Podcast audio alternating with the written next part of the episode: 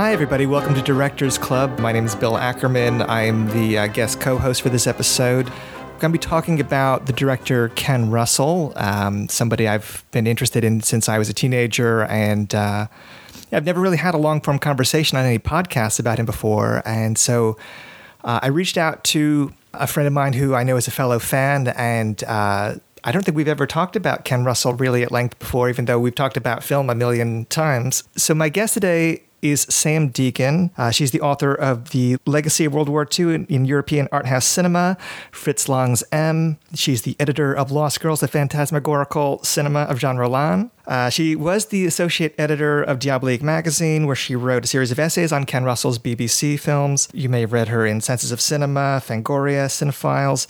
Uh, she's contributed to books like Satanic Panic, Scared Sacred, uh, Tonight on a Very Special Episode, uh, Teen Movie Hell. Uh, she's lectured on films. Uh, she was the co-host of Daughters of Darkness, Uh, and Evil Eye, and currently co-hosts uh, Twitch of the Death Nerve. I think in September, you were nearing one hundred thirty home video releases, so I don't know what the total will be by the time people listen to this episode, but you've been on a lot of Blu-rays, doing commentaries, booklet essays, and video essays. Uh, so I'm, I'm excited to talk Ken Russell with you, and uh, welcome to the show, Sam Deacon. Thank you, and I... have also... I don't think I've ever talked about Ken Russell on a podcast episode or any commentaries or liner essays, but he was... So you mentioned the Diabolique articles I did, which cover his early career, and weirdly, there used to be this film magazine called Paracinema that covered a lot of like horror and exploitation and cult genre cinema. And they gave me my first ever cover article, which was on The Devils. Mm. So I I love it. And I think for a long time, it was one of those films that was always my token answer for what's your favorite movie. Like, I hate picking favorite movies, mm-hmm. but I've been obsessed with it and Ken Russell ever since I first saw it. Well, what was your what was your introduction to Ken Russell? My introduction to Ken Russell was most definitely Tommy. Hmm. So I think the order goes Tommy, Gothic, and then The Devils. But I didn't know who Ken Russell was until The Devils. Like, I just didn't register him as someone to pay attention to, because Tommy was a movie that I think my dad made me watch. Okay. That was also my introduction to Oliver Reed. Mine was The Brood. Oh, that's yeah. a good one. Yeah. I think I watched them around the same time and was like, who is this, this god, this demigod? Oh my God, Oliver Reed. Yeah, I think... My my first introduction to Ken Russell was Lair of the White Worm, came out when I was a kid, and that was the first one I rented. I remember going to the library and asking for the to find the Bram Stoker source material with my mom when I was a kid. Oh. I was really into it. And um, and then I think I saw, I think Salome's Last Dance was the next one I saw. That's crazy. And then I think I saw Gothic, and maybe then Altered States. But so I, I, my introduction to him, and then maybe Crimes of Passion. Yeah, Altered but States was an early one for me too. My impression of him was this eccentric eighties genre director, kind of. I mean, Salome's Last Dance was kind of harder to categorize, but for the most part, I that's kind of what I identify with him, was his eighties output. And I don't think, and I think The Devils I saw in like a very cut American version of it. Oh, uh, yeah, me too. I saw yeah. a V H S tape that... a friend of a friend like happened to have. They were borrowing the tape, and I looked at the cover yeah. and the description on the back and was like, someone made a movie for me and I've never seen it before. Yeah. Let me borrow this tape, please.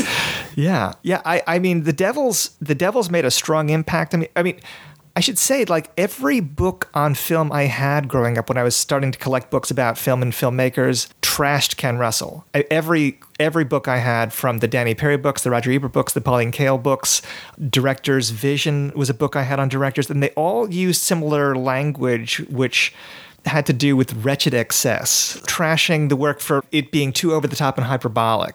So I didn't actually see Women in Love or The Music Lovers or Listomania or even Tommy until um, much later. But I, you'd always read about these things only negatively. Like something like The Music Lovers, I never saw anything positive about it. So I was very slow to catch up with that stuff. And it wasn't easy to see it either. Yeah, they can all go to hell, especially Pauline Kael.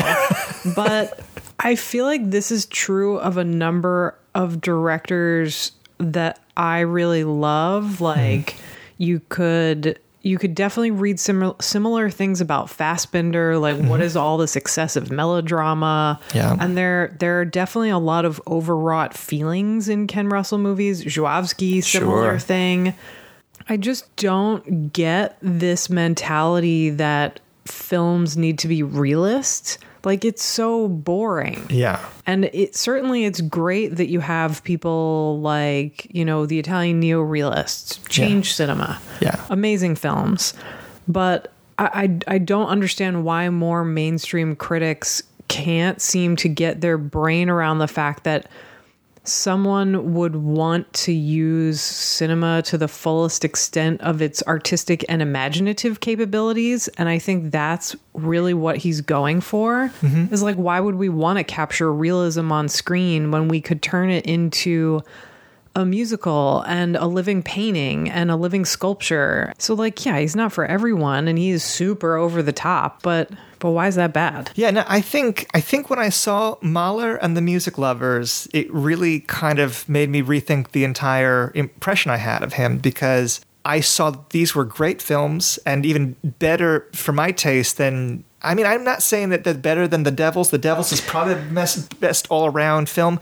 Like, but I think I, I think I might agree with you, though. Like, I kind of prefer them to everything. Like, I think that when I saw those, and yeah, I can appreciate things like Savage Messiah and Listomania from that same period, but those those composer biopics, uh, the theatrical ones, I thought were so moving and imaginative, and it just it made me like rethink the entire canon, both the B B C things that were coming to D V D for the first time, and yeah. also give a fresh look to things like Crimes of Passion and Gothic and Lair of the White Worm that I grew up with, that I think I just thought of them as part of that like extreme comedic horror of the eighties. I mean, they, th- when I saw things like Lair of the White Worm, they made sense alongside things like Evil Dead two and Reanimator to me. They didn't seem yes.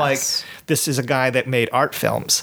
No, and I do think you can, and I'm sure we'll get into this, but I do think you can draw a pretty clear line from what he's doing in the sixties with those B B C artist and composer biographies to the films of the eighties. But I do think in a way he is making his best films in the seventies. And while I will always love The Devils, I think Mahler might be his best film. It's yeah. it's sort of like when he's able to make a film about a character or a figure who's this eccentric outsider, but show you the person's sort of tormented romantic relationships and their imaginative longings. Like when he's able to really bring someone's fully rounded emotional inner world to life, that's when I think he's at his best. And yeah. that's not something that happens in The Devils, but it happens in The Music Lovers and Mahler and even the Debussy film. Yeah. The thing I grew to appreciate about it, Ken Russell, just kind of looking at his whole body of work, I mean, he reminds me of two other directors I've talked about on this show at length. And they're directors I don't know that you'd logically compare to Ken Russell because stylistically they're very different. But I think of Robert Altman and I think of Sam Peckinpah. Whoa. And because Ken Russell was born two years after them, but they're all children of the twenties that had military service. They all had, went into different branches of military. Yeah. They all went into television and really honed their craft technically doing things that were not rocking the boat with the establishment. You had Sam Peckinpah doing The Westerner. You had Robert Altman doing things like Combat. And you had Ken Russell doing the things on Monitor. And you had... Uh, You had guys that were not of that counterculture generation, but when they got into movies at the end of the sixties and freedoms were opening up, they took those freedoms a lot more seriously than their contemporaries and took it much further and were much more iconoclastic than the baby boomers that were their peers in the business. And I think that they they were all like... Uh, into different forms of excessive living. I think I think Peckinpah and Russell were drinkers. I think... Altman may have been as well. They were all willing to burn bridges oh, for their yeah. visions. They all had their periods in the wilderness professionally. The paths kind of diverge there, and obviously they make much different kinds of cinema. Also, they were all radically fucked with in the video cassette era because all of their widescreen masterpieces were panned and scanned into these cropped, which is censored, just a crime against humanity. So that people of my generation would not see Nashville or The Wild Bunch or The Devils in the versions that the audiences would have seen them in the seventies. So that's where my my drawing those parallels comes from. But I, I definitely see the Altman parallel in terms of the way that Altman, he, I think he's maybe stylistically more conventional than Russell, but like probably everyone is. Yeah. Um, but he does something similar with the prominence of female characters mm-hmm. and taking them seriously in the way a lot of other male directors don't. Yeah. And also just thinking about things like Three Women and Images, the way that he's able to show these sort of rich, imaginative, and often tormented inner lives of characters, mm-hmm. it's it's pretty similar to Russell. I never would have made that connection on my own, but yeah. They also don't feel like, I mean, it's funny, even with someone that makes a film like Tommy, they don't feel like rock and roll people. They feel like they they're they would be more comfortable listening to ragtime or classical or jazz. Like they don't feel like they're part of that Woodstock generation, but they they they'll throw on some love beads and run with it if that'll give give them the freedom to make their personal cinema, which they, you know, I think that they all were very canny in different ways in in having a hit that kind of bankrolled riskier projects. Altman had MASH, Women in Love for for um, for Ken Russell, which are both super iconoclastic. Yeah, but they were so successful that this gave them the freedom to go f- into weirder, more daring kind of projects. Yeah, I think I can also see the relationship between Altman and Russell in the sense that, as you're pointing out, they make these films about pop culture and sometimes counterculture. Mm-hmm. While in often kind of a subtle way pointing out that the thing that they're focusing on is still for profit in some way. Hmm. Like the way what he does with things like Listomania and Tommy, it's it feels very different than something like Phantom of the Paradise in the sense that it sort of looks at this pop culture phenomena with a certain degree of cynicism. So yeah. It's like they... Neither Altman nor Russell have have drank the Kool-Aid, as it were. Like mm. they're, as you said, they're not hippies. They're of an older generation. Yeah. But it's like they can really get into the the sort of roots of some of these themes while also looking at fundamentally how kind of cynical they are, which I think is something you see in films of the later seventies that yeah. explore this like dark side of the summer of love. It's like they're doing it in the beginning of the seventies. Yeah. They also they also don't feel like like they both, especially Altman and Russell, are both influenced by people like Fellini, but Uh, totally. That that was going to be my comparison for Russell is Fellini. But they also don't feel like people that would have been watching any other films that were being made at the time. Like they they don't feel like they were cinephiles. Like they, they might have been influenced by films growing up a little bit, but they they were kind of into their own their own rhythm and their own world. I could imagine them watching their own stuff pleasurably more than I can imagine them watching their contemporaries and appreciating it. They seem like more prone to talk shit on their peers.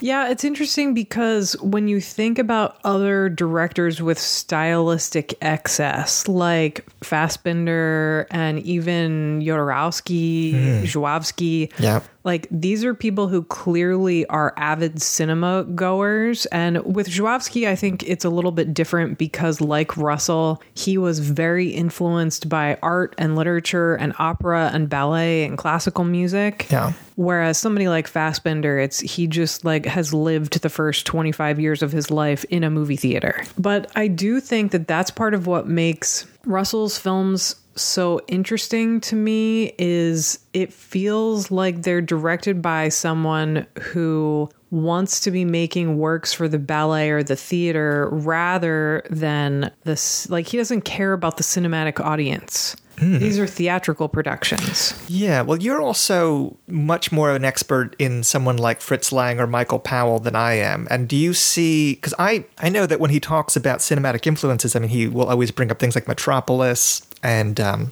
Powell, Powell is definitely, I think, an obvious... Yeah, and the Red Shoes. Another connection in my head. But even just Herzog, Blaubartsberg, and the oh, the yeah. sort of opera musical adaptations that Powell and Pressburger were doing for a while, they they feel like a the most direct influence yeah. on Russell. Yeah, because when I think about, so I mean, as just a way that his work his works kick off, like we mentioned Mahler, and Mahler's streaming on the Criterion channel right now. It's not really had a, um, a release in a while on home video, but it has a Janus logo, so it will probably enter the Criterion collection one day on home disc. But, I hope so. But that's a film that opens with a shot of a building just bursting into flame, and then the music kicks in. It's like you're off to the races right off of that. Like they throw you right into it. Like there's no there's no atmospheric kind of slow build up with his movies. Like they, you just charge right in, and that's. You think about things like Gothic, like any of his films from the very early ones uh, up through the things he was shooting on video with his friends and family, they all have that same kind of energy to them. And the ones that feel kind of relaxed and static feel the ones that are the most unlike, like things he shot for cable just to survive, yeah. feel the most unrecognizable. But anything that seems like Ken Russell's this or that, the music is very ostentatious. There tends to be fire. There tends to be sex. Um, Lots of phallic imagery. Yeah. Yeah, but a Catholic's idea of phallic imagery, too, because oh, th- yes. they are, they are definitely like conflicted films when it comes to the sexual themes. Yeah, and in a way, he reminds me a little bit of someone like William Peter Blatty, who, you know, both of them are practicing Catholics who are making these films that, like, not that their films are really similar, but definitely you could talk about something like Legion, Exorcist three, mm. as being stylistically very excessive and over the top with this, these like dream and imaginative sequences that Ken Russell also does. But it's weird to talk about a director who is... a religious person and part of this very stylized, ritualistic, theatrical religion, which yeah. as someone who's raised Catholic, you know, Same. It just stamps in your brain. But for him to remain a practicing Catholic with those sorts of beliefs and to make these kind of hypersexual films, it it's like... I think on the surface, they seem to be made by someone who hates the church. But if you look at his films compared to Pasolini's, who Pasolini, I think someone raised with Roman Catholicism, was a lifelong atheist, but often talks about this like nostalgia for belief or yeah. like wishing that he he had faith. But because of the state of the world and his life experiences, he does not. His films feel very much like coming out of this religious tradition, but violently reacting against it. Whereas Russell's films just feel like he wishes he was part of another time. Yeah, yeah. Well, without even just jumping right into Elgar, I could just say that the line about mourning the passing of an age, it says so much about why that film connected with audiences, but also says so much about Russell himself, even if he, he would always seem to want to distance himself from the things that had the greatest popular resonance, whether it be Elgar or Women in Love also. Um, he Which seemed, is strange. It just seems like the... The contrarian, I, I want to shock and outrage people, and it's like if too many people like it, it, it feels, must be bad. It, it, I must have not done something right. I, I need to really push buttons. I, maybe it's something as simple as that. I don't know, but I think you might be right. He definitely, and this comes across in interviews and some of the commentaries he did, mm. just a delightfully mischievous, cantankerous person who never wanted to fit into the status quo. And even his earliest shorts and the Monitor series that he did for the B B C, he focuses on all of these outsiders. And even if they're people like Elgar, mm-hmm. who are not actually outsiders, he finds a way to show this other side of them. Like, here's a time when this established... sort of wealthy bourgeois artist was, you know, living in a shack in England and struggling. There's always that side of it. Yeah.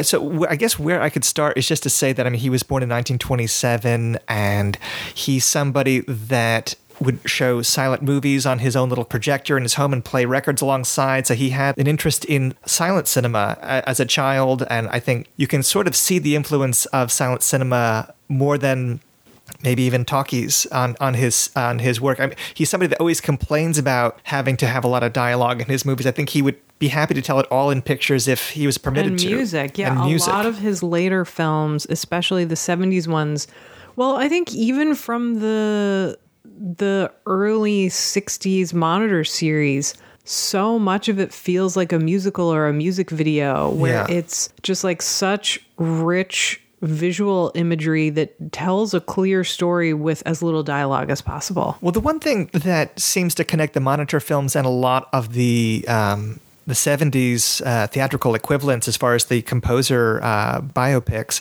is they feel like he has fevered images in his head when he listens to their music, and he's trying to get that on screen, and he'll fill in biographical details as best he can, and he'll get more creative with it as he goes, but it's it's just trying to get the images that appear in his head.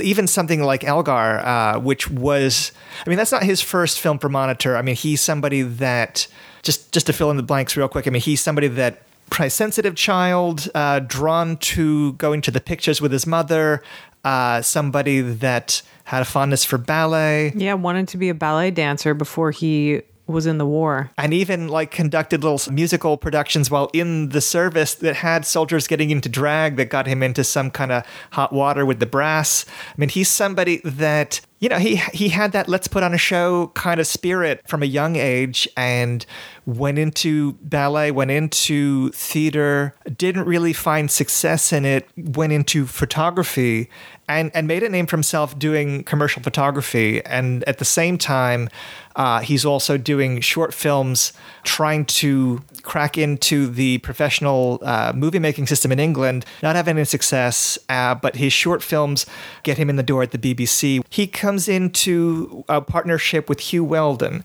who is really, I mean, this is something I also was thinking about, is like, there's plenty of benefit to perceiving Ken Russell as an auteur. I mean, he's the connective tissue that brings you from Elgar up through Lair of the White Worm and so on. But he has like key collaborators that are essential to to, to oh, the vision. And Hugh's Hugh the Wel- first. Yeah, Hugh was the sure. first one. And I think Hugh was so much more established and had this respected career, and his work with Russell, where he did everything from narrating the episodes to acting as a producer. I think he co-wrote some of them. Yeah. He sort of did all these behind the scenes things.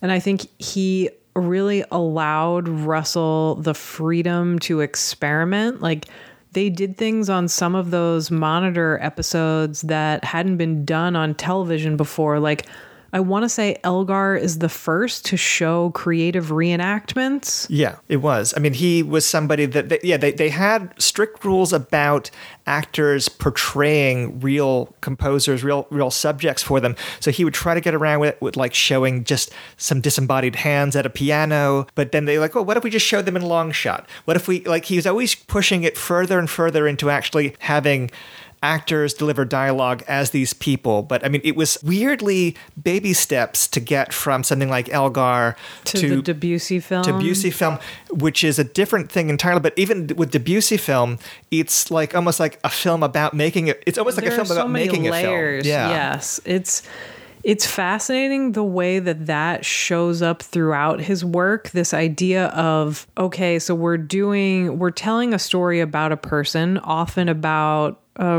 a real artist or composer, but we're also going to tell a story about telling the story. And I feel like that's how you get even something like The Boyfriend, where yeah. it it just shows all of these different, it almost reminds me of something like Rashomon, where instead of just saying, how can we tell a story from different perspectives, it's like, how can we tell a story from different levels of imagination? Yeah. If, if that makes sense.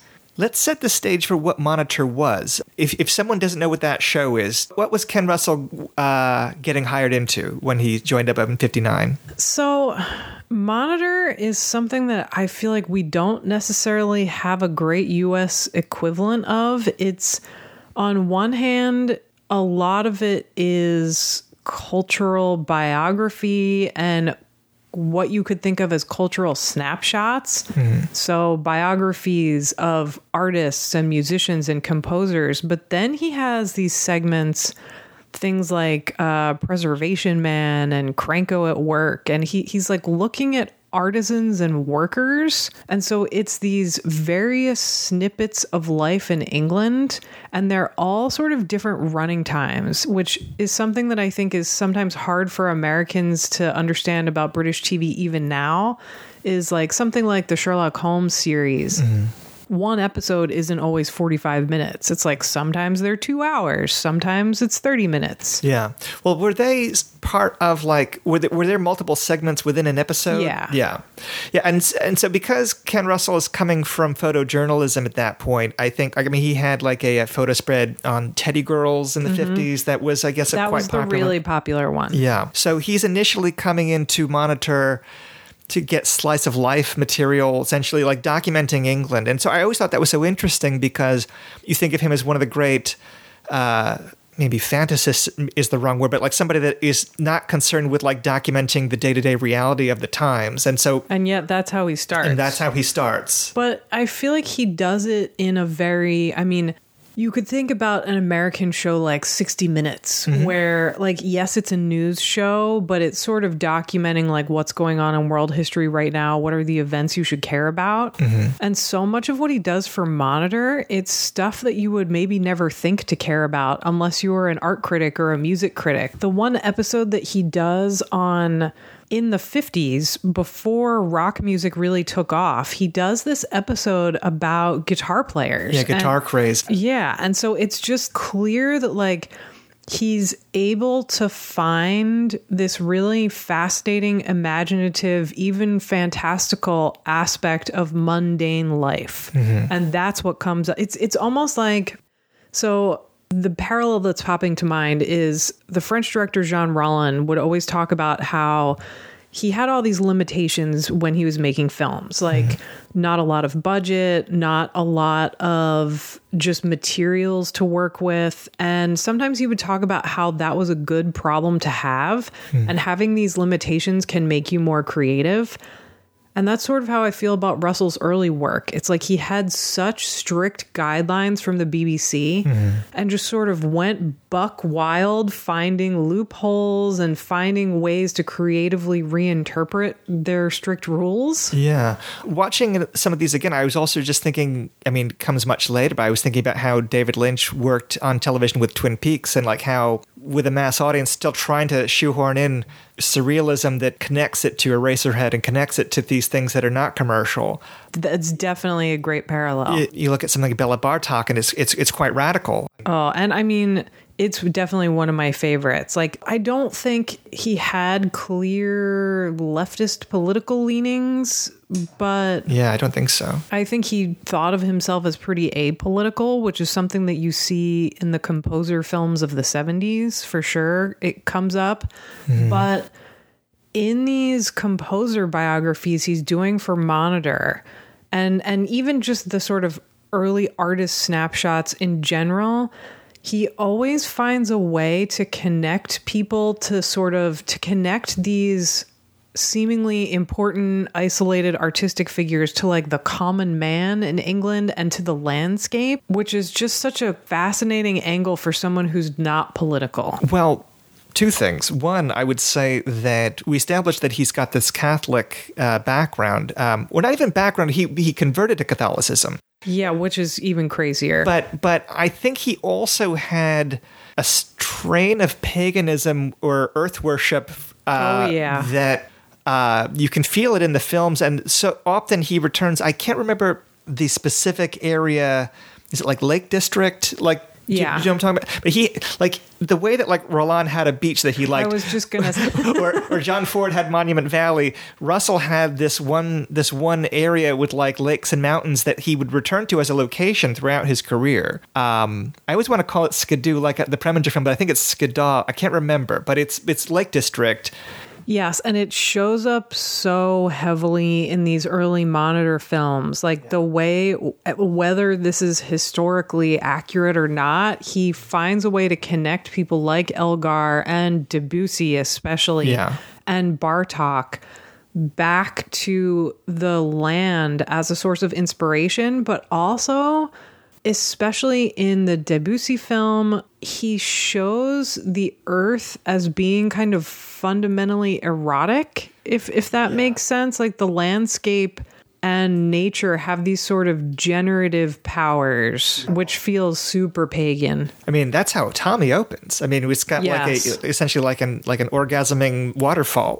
Oh, you know, yes. I mean, and this is a P G movie, but like, yeah, I mean, yeah, and, and and Tommy and The Boyfriend would probably be two more widely seen examples that also use that location for nature settings before moving into cities. What I was going to say also is that when it comes to the composer films uh, that are like what most people would associate with his Monitor and Omnibus era, um, he goes from uh, portraits of creative people that are willing uh, interview subjects, and then he he kind of expands to talking about people that are no longer uh, with us, but he's a fan of, and he's somebody that comes with this wealth of passion for classical music and for Uh, painters and for sculptors, especially eighteenth and nineteenth century. And he's given the go-ahead to start pushing this. And with each film, he's getting progressively more daring, pushing just a little bit further against whatever the rules are of the day, and getting away with some pretty strong stuff even now, I think, as far as like some of his most radical films. Now, you wrote at length about this series of films. I mean, what do you... Can you talk to me about the trajectory? Like, Elgar is the breakthrough in sixty-two. So Elgar really is the first breakthrough moment of his career as a director where things start to change, and it's not just snapshots of life and cultural life in England, but it's looking at this historical figure who is somebody who... So at the time... Elgar was not a composer who was in fashion. He was seen as sort of outdated and stuffy mm-hmm. and basically this like bourgeois figure who makes boring music for the state. And Russell really found a way to turn him into this kind of misunderstood poetic figure who was somebody who grew up in poverty and was like making the music of the people, which is how he attracted state sponsorship. Or, you know, crown sponsorship.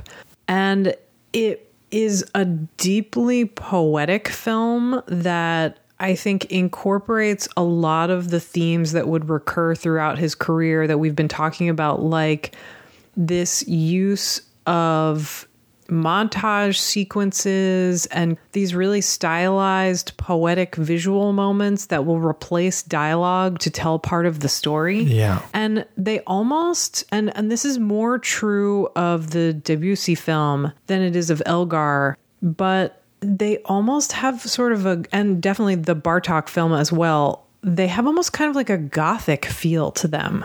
Yeah. Well, I was thinking just, I mean, the thing with Elgar is Elgar has these moments that feel like a slightly more impressionistic John Ford. Very impressionistic. But it's something that I think he gets uneasy with to the point where by the time you get to the features like Women in Love and The Music Lovers, he has these moments of beauty that feel like parody. Early on, it felt sincere, uh, like those moments of beauty. But it's it's almost like something in him would grow to not trust that. Like it's yeah. too easy for him to just be moving. He has to be ironic. But Elgar is a good place to begin if you just want to understand like that period of his career. Um, uh, it's on it's on Blu-ray through the B B C. Yeah, there's that little box set collection. Yeah, which is so important. I'm very glad that that got released because I feel like the Debussy film, the Bartók film, and what's the other one? No, the Bartók film is Reed. Not included. It, it's oh, uh, that's right. It's later. It, no, yeah. Well, no, it, it's not on any sets. Bartók is the best one that is not included on it's, those. It's so good. Yeah. It's, he really dives into it almost feels like a horror film. It, it's just like a roughy in places. It does. Well, he, he does this thing a little bit with the Debussy film, but definitely with the Bartók film where, and this begins in the Elgar film, where he includes, and I think this is because he was expected to by the B B C, but he includes historical footage and things like still photographs. But by the time you get to the Bartók film, he almost seems to be suggesting that, like, here is a composer who's making this really moving, kind of tragic, sometimes frightening music as a response to the horrors of modern day life. And it's it's something that I think shows up in his later films, but it's really, a, I think, a bridge too far for the B B C. Well, you mentioned Zhukovsky earlier. Oh, and yes. One thing I, because I talked about Zhukovsky on this podcast also, and the thing I talked about on that was um, this marriage of high and low art. And the thing with Zhukovsky is that a lot of times he had literary influences or sources for the material. Like, you would get more out of them if you did the heavy lifting intellectually, like, and did the extra oh, yeah. reading. But if you just come into it for sex and violence, he will give you sex and violence, but it's you'll you'll get more out of it if you've done the same. Oh, uh, sure. And I think Ken Russell is not dissimilar in that I think Ken Russell's aim is partly educational in the Monitor films as far as teaching a nineteen sixties audience about these classical music figures, which gives yeah, him... And, and painters, too. And painters, and, and sculptors, I think. Yeah. But he's he's somebody that has some protection because these are highbrow subjects, but he's also competing for the eyeballs of Beatlemania generation that is not necessarily that curious about, oh, they're making something about Elgar, let's check it out. Like he's, oh, great. He, this he, is old people fuddy-duddy music. He's he's he's using horror, he's using sexuality, he's using experimental techniques. He's he's trying to he's trying to shake up the audience however he can to keep them invested in it. Like he's somebody that is consciously an entertainer and and willing to use um, aggressive techniques that carry over into the theatrical films. Yes, I think that's very true. And I think he also something that he does with a lot of those artist biographies, which I think comes across in the most obvious way in Listomania, is he's kind of suggesting that, okay, there's this modern culture, this modern music that you're all obsessed with, but here's where it came from. And here's where these earlier artists had similar moments where they went against the status quo and they had these breakout sort of revolutionary moments where they changed art or they changed music. Yeah. Well, we'll get to Listomania. I've got questions about that. I have questions too.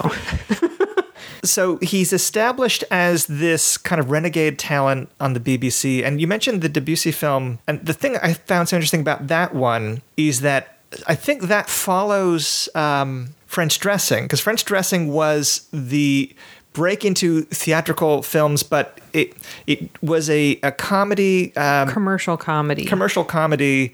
I mean, we don't have to go in depth on it, but it's kind of it's it's it's like this guy that's trying to uh, energize the economy of his sleepy seaside town. So he has the idea of bringing in this French new wave style sex pot actress to tend to have a film festival in their town. It ba- basically it's a it's a sex farce. It's It's very much a product of its time. And it, I think what I would say about it just is that it's rare that Ken Russell made contemporary stories set in the present day. And so that was a rare instance where he's he's just breaking into the theatrical world and he's just trying to make a comedy that it doesn't feel like part of his own personal concerns in any way. It feels like a work for hire project. Yeah. And I'm pretty sure it bombed. And so he it went did. back to the B B C. Yeah, because I think that he had intentions to get the whole eccentric composer biopic theatrical film project off earlier. And because French Dressing uh, flopped, he had to take this idea back to the B B C where he had some power. But the thing with the Debussy film is that it's it's almost kind of like he had made The Music Lovers and he's making a self-reflexive thing about, like, this is what it's like to make a crazy biopic about a composer, because it's already opening with the uh, Sebastiani uh, thing with like a like a woman on a cross being shot, shot with arrows. Shot with arrows. It's, like it's... I mean, both the Bartók film, the Debussy film have this imagery that you could never have imagined being in something like Elgar, yeah. where it's, you know, Elgar is beautiful and definitely has some stylized moments, very poetical, but he's just firing on a different level by yeah. the time you get past, by the time you get to sixty-five, which yeah. is the Debussy film, and has this imagery that it's like, how did the B B, how did he push the B B C this far to accept this kind yeah. of sadomasochistic insanity? Well, I just thought it was so funny because it's like, if we're not allowed to actually have Oliver Reed play Debussy and have him do dialogue as a real person, let's make a film about making a film about Debussy and have Oliver Reed play an actor who is going to play this character. It's meta when that's really... No one was no doing, one was doing anything like that. But it's like, it's like about the tribulations of making a film like the kind he would make like ten years later. It's it's wildly sort of looks ahead to his career, but I think also he was doing this interesting thing at the time that reminds me a little bit of Italian neorealism, where th- so they they very often, a lot of the neorealist directors worked with regular people who were not professional actors, but who had the right look or the right attitude that fit in the film. Yeah. And it's not that Ken Russell really worked with non-professional performers, but I think he was more concerned with someone's appearance and attitude as being right for a part than their particular talent, which is how he wound up with Oliver Reed in the Debussy film, because Debussy and Reed have, you know, physical similarities and lifestyle similarities. Like Debussy was, I mean, if you listen to his music now, it might seem kind of like calm and sedate, but he was having wild affairs, all these crazy romantic relationships, lots of drama, similar thing for Oliver Reed. So yeah. it's like he was the perfect person to play him. Mm-hmm. So I can only imagine the sort of mental gymnastics he did to make that super meta film. It's like, well, if we can't literally show him as Debussy, then we will show a making of a film where he gets to play Debussy. Yeah, yeah. It's almost like they're showing the making of a film that he would have made had... Had he been allowed. Had been allowed. Um... Yeah, and, and you talk about the casting. I mean, it's something like Always on Sunday, he cast a real-life painter to play a painter. And, and yes. later on, Savage Messiah, he cast a real-life sculptor to play the lead. Uh, Which is, he makes some brilliant casting choices. Yeah. Now, I know that you are more of an espionage film buff than I am. What do you, what do you make of Billion Dollar Brain?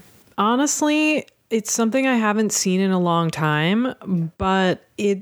reminds me of French Dressing in the way that it feels like a work for hire project mm. that I remember feeling like, yes, I like spy comedies and weird Euro spy films and, mm. you know, who can argue with Michael Caine? Yeah.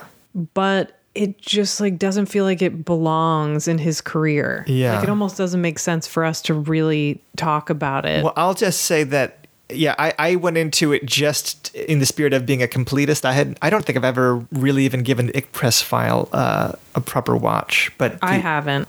But the um, the cinematographer Billy Williams on that, who also shot Women in Love, is I think the the important piece. Yeah, uh, and and you can already see that when Ken Russell is not super invested in like spycraft dialogue, he's having fun showing the locations and creating a world, creating atmosphere, having fun with telling a story on a big canvas.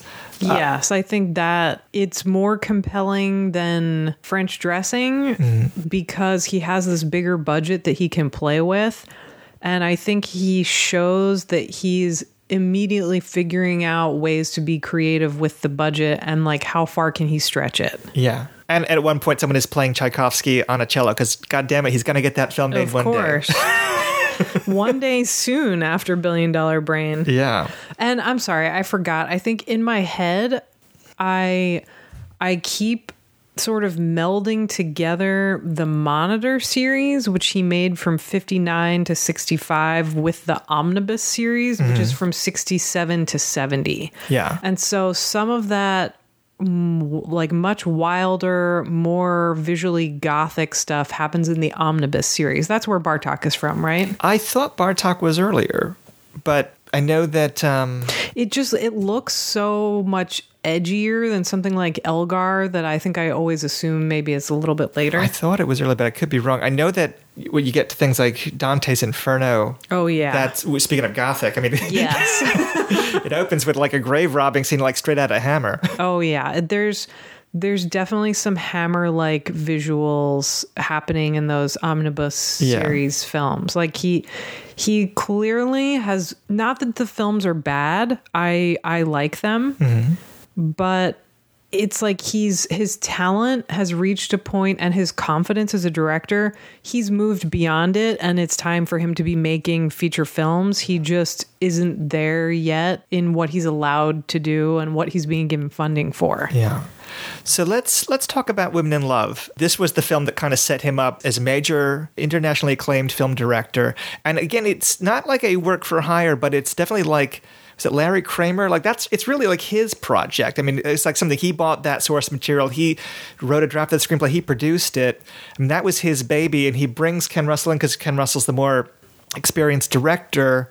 But I think it also, because of D H. Lawrence, it feels to me like a more authentically Russell thing, because I think there are a lot of similarities between Lawrence and Russell in terms of content, like mm. the way they think about psychological interiority and sexuality and tormented relationships. Yeah. Well, it's it's interesting. I mean, I guess we sh- should probably fill in some of these, what these plots are. And it's, yeah, I mean, Women in Love, it's the, it's based on the D H. Lawrence novel, and it's, it's dealing with two sisters that get romantically involved with uh, two men who are close friends. Uh, Oliver Reed plays... Uh, Is it Gerald is his name? The, but he, he he's a guy that uh, he's running his father's mine. He has some money and privilege. And then Alan Bates uh, plays a uh, like a school inspector. And uh, these two sisters, Glenda Jackson and... And wow, she's incredible. And Glenda Jackson... is so I, to, to, to me like the major, even more than Oliver Reed, like the major oh the cr- major the major t- actor talent of his but, early years. But even also her character. So something that recurs throughout Russell's films, especially the ones to come after Women. So Women in Love is nineteen sixty-nine. Yeah, and part of the drama in the story comes from the fact that you have this sexually liberated, very opinionated, very headstrong woman who wants to be in this relationship, but not more than she wants her freedom. And she, she and the film and the novel are realistic about women's role in society. It's sort of like, yes, you can have this passionate sexual romantic relationship, even though that's, you know, shocking for the time. Hmm. But once you agree to be someone's wife and you sign this contract, everything changes. Yeah. And so her refusal to kind of submit to Oliver Reed's character and to go with social convention, it just like makes everyone crazy. Yeah. And just before I forget, Jenny Linden is the other actress who's yes. who's the one that didn't have the same big movie career as the other three, but is still great in this. They're all great they're in all this great film, in it, yeah. and they're dynamic together. It feels like, I think to me, part of it feels like such a typically Russell film because it has those sort of pagan elements we've been talking about. Lots of focus on the landscape and yeah. how that is reflective of people's state of mind, which reminds me of Powell and Pressburger. Oh, yeah, yeah. More in this film than anything before it. I think when I came to Women in Love, I thought I was going to get something closer to Merchant Ivory or something oh, when, yeah. when, I, when I got to it, because it was up for Oscars in the sixties. You know, it was... I, I just didn't expect that the Ken Russell I grew up with...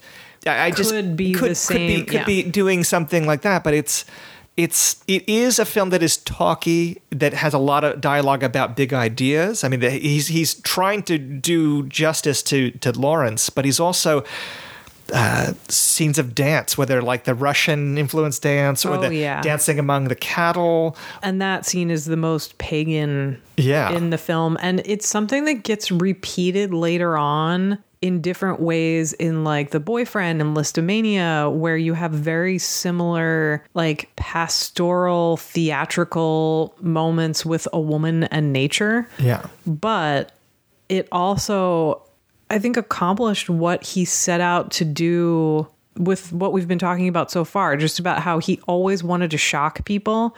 The scene that I think is what put him on the map is showing male nudity on screen and having this like homoerotic fireside on the bare rug naked man wrestling match yeah. between Oliver Reed and Alan Bates. Yeah. Whew. By a real roaring fire. No fake fire for that scene no either. No C G I fire. And no no stuntmen. I mean, they're really getting thrown around. I they mean, they're getting really hurt. Are. It's, it's a wild sequence. Yeah. Yeah. No, I mean, because I, I think about, like, why why was this the hit? I always think about, I think of the same thing when I think about MASH. And, like, why was MASH the hit that Altman's other classics were not? And I, what do you, I mean, we're talking about sixty-nine. We're talking about, like, the production code. We're talking about a, a real sea change happening right at that time.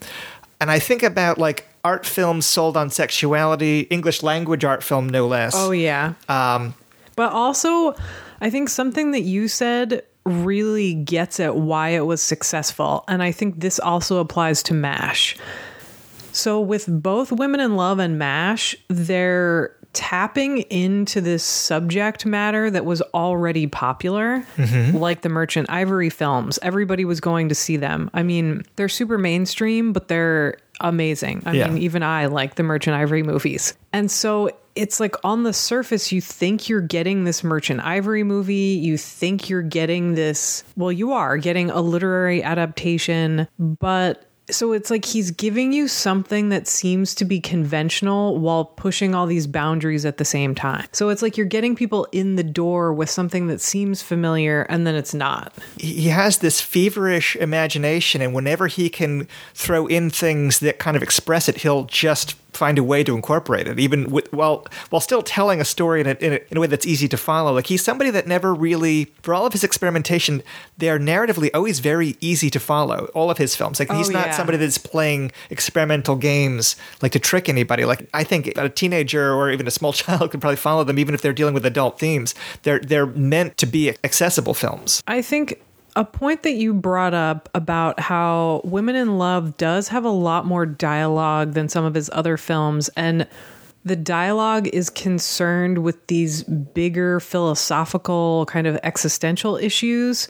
In a way, it almost reminds me of what some of the French New Wave films are trying to do, which is like, how can we reimagine cinema, and how can we talk about these problems of living in a conservative world? But the way that they do it, the way, not all of them, but the way that certainly many of the French New Wave directors, especially Godard, do it, is by making it inaccessible. It's like yeah. you have to do a lot of mental work and a lot of sometimes literal reading and homework mm-hmm. to get everything that's going on. And Russell is much more direct, and also says, I'm not making political films. I don't care about politics. But almost all of his films in the seventies, starting with Women in Love, mm-hmm. have these bigger picture issues of men and women arguing about the roles of these, like, really conservative gender roles, and how they're making people miserable, and how these individual characters are trying to change society or go against society. So they do feel political. Yeah. Now, this is something I was thinking about watching, especially the seventies films, because I was thinking about, like, okay, Catholic guy, guy that loves to shock, and dealing with gender, dealing with queer themes. Lots of queer themes. Lots of queer themes, especially women. But in Women in Love, I mean, it's Larry Kramer also. And Larry Kramer went on to be, like, a gay activist and wrote, yeah. like, provocative novels and stage shows. So he's, that makes sense coming from him. But this is something that carries over into The Music Lovers, carries over into... Into even Listomania in a yeah. way. Yeah. And is he... Gothic. Yeah. Lots of parallels. Salome's Last Dance. Lots of weird parallels between Women in Love and Gothic, even just, like, unintentional ones. Like, the way that That's these interesting. Yeah. These, like, big male egos are so attractive, yeah. but are so destructive. Mm, and how yeah, when yeah. they come up against these strong female personalities, there's almost this, like, alchemical process that happens where it just, like, it makes everyone fucking crazy. Yeah. Yeah, I was gonna say, because I was thinking about, like, does does he fall into that trap of portraying gay people as neurotic or othered, but I mean, all the straight relationships in his films are also equally complicated. Yeah, I, no, I think he does an interesting thing where he shows how sex can be complicated, and he doesn't necessarily seem to make it about gender or orientation. It's yeah. a lot of his characters are eccentrics and outsiders and are often butting up against these people who are either socially conservative and or only concerned with profit. Yes. Yeah, he's talking, I mean, he's dealing with like themes of repression in a lot of them too. Oh, yeah. And I mean, as an English director, I mean, he's, you know, it's... How can you not? How can you not? Yeah. Well, I think about how he really had his moment in the sun around this time in England, but he, I mean, he, he was kind of like a man without a country professionally for a lot of years after the, his initial heyday. I mean, they they did not want to know about him in England. I mean, they were not proud of their international boy genius, or not even boy genius. I mean, he's a, he's a man, but the, he, but he he embraced that enfant terrible kind of kind of thing, much like Fassbinder. But so he's big in Italy. He's got a cult following in the U S. He's got like reach, but and and, and you know, his films are reaching an audience in his home country, because that's the other thing I was thinking about with with Ken Russell. If you put him alongside uh, Lindsay Anderson or Ken Loach or Mike Leigh, he's not a leftist social critic. Like, he's patriotic. And I think that he always kind of resented the anti-England things he picked up in those filmmakers' work. He would talk about that all the time. And I can't tell if he was just being bitchy about his, you know, contemporaries. He loved being bitchy. He did love being bitchy. But I also do think that, like, there's something kind of traditional underneath all of the bluster that I think... You know, there was something, I think, that always kind of like he wanted to be embraced in England, but on his own terms. He would not make a film. I mean, by the time he goes back to Lawrence in the nineties with The Rainbow and Lady Chatterley's Lover, it's like... It's a totally different, more mainstream conservative thing. Yeah, it's almost like a retreat. Cons- maybe conservative is the wrong word. Predictable, maybe? Or conven- conventional, conventional is the word I'm looking for. Conventional is probably the right word. I mean, it's definitely like a, a retreat from like, I'm not just the guy that's making horror films in America. I'm still your Ken. But I think... I'm still your Ken. Yes. But I think that, you know, Women in Love is just so interesting because it's still... I mean, it's still like intense filmmaking. I mean, all, all the horror elements too, like the the way like people die in nature in it, like yes. whether it be from from from drowning or from cold. I mean, it's very like visceral kind of uh, sex and death kind of film. Well, it's also interesting because even though he's making all of these films in the seventies, starting with Women in Love, about these more transgressive relationships and people who are eccentric and unconventional, they never have happy endings. Yeah. The people who are trying to live on their own terms and have their own version of sexuality almost always die. Yeah. Often horribly. Yeah, yeah. It's interesting to watch Women in Love and then just see where he takes it throughout that decade. I like when things kind of fit neatly within decades, and like how Women in Love kicks off the seventies period and really Altered States does. Kicks off the eighties period. And in its own way, horror kicks off the nineties period. Yeah. But before going on to another theatrical film, we should just at least touch on Dance of the Seven Veils, because one thing that's kind of a miracle about Women in Love is that he got through the censors with with like a how. very bold... I'm thinking it's because the the literary origins of the story and D H Lawrence, and this is art, I think that's kind of how he got through it, because this is... representing something that comes from literature. It's got some higher value than if it, than if like Doris Wisherman had tried to get that through, you know, something like it, it, he had like some protection. But the first real serious battle with a kind of censorship uh, comes with the Dance of the Seven Veils. Um, which he does get through, but it's it's hilarious because it's like it's him returning to the B B C, having made this Strauss. like this this big theatrical movie that's like a real artistic achievement, and so he's got all this piss and vinegar in him. So he's like, I'm going to make one more of these B B C composer films, but let me show you what I've learned about what I can do. And they're like, hang on. Do you want to talk about this one at all? So this one I haven't seen in forever. Okay. What I remember about it, this is the one, the the Strauss. Yes, the Strauss one. That basically, it's which which sort of leads directly to Listomania in a lot of ways.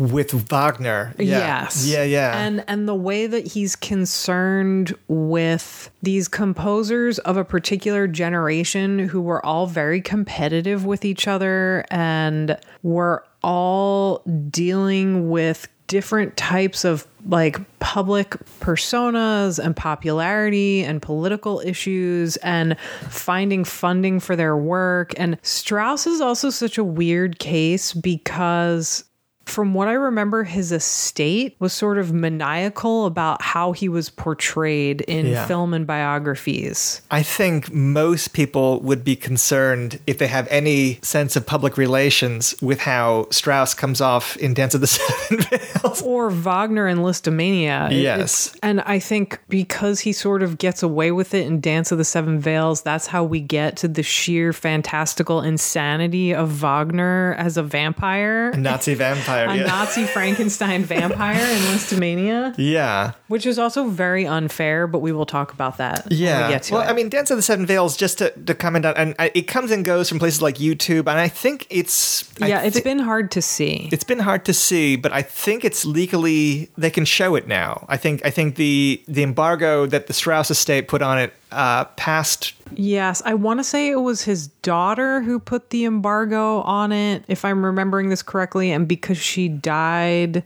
it lifted. Yeah. But it just seems like such a crazy...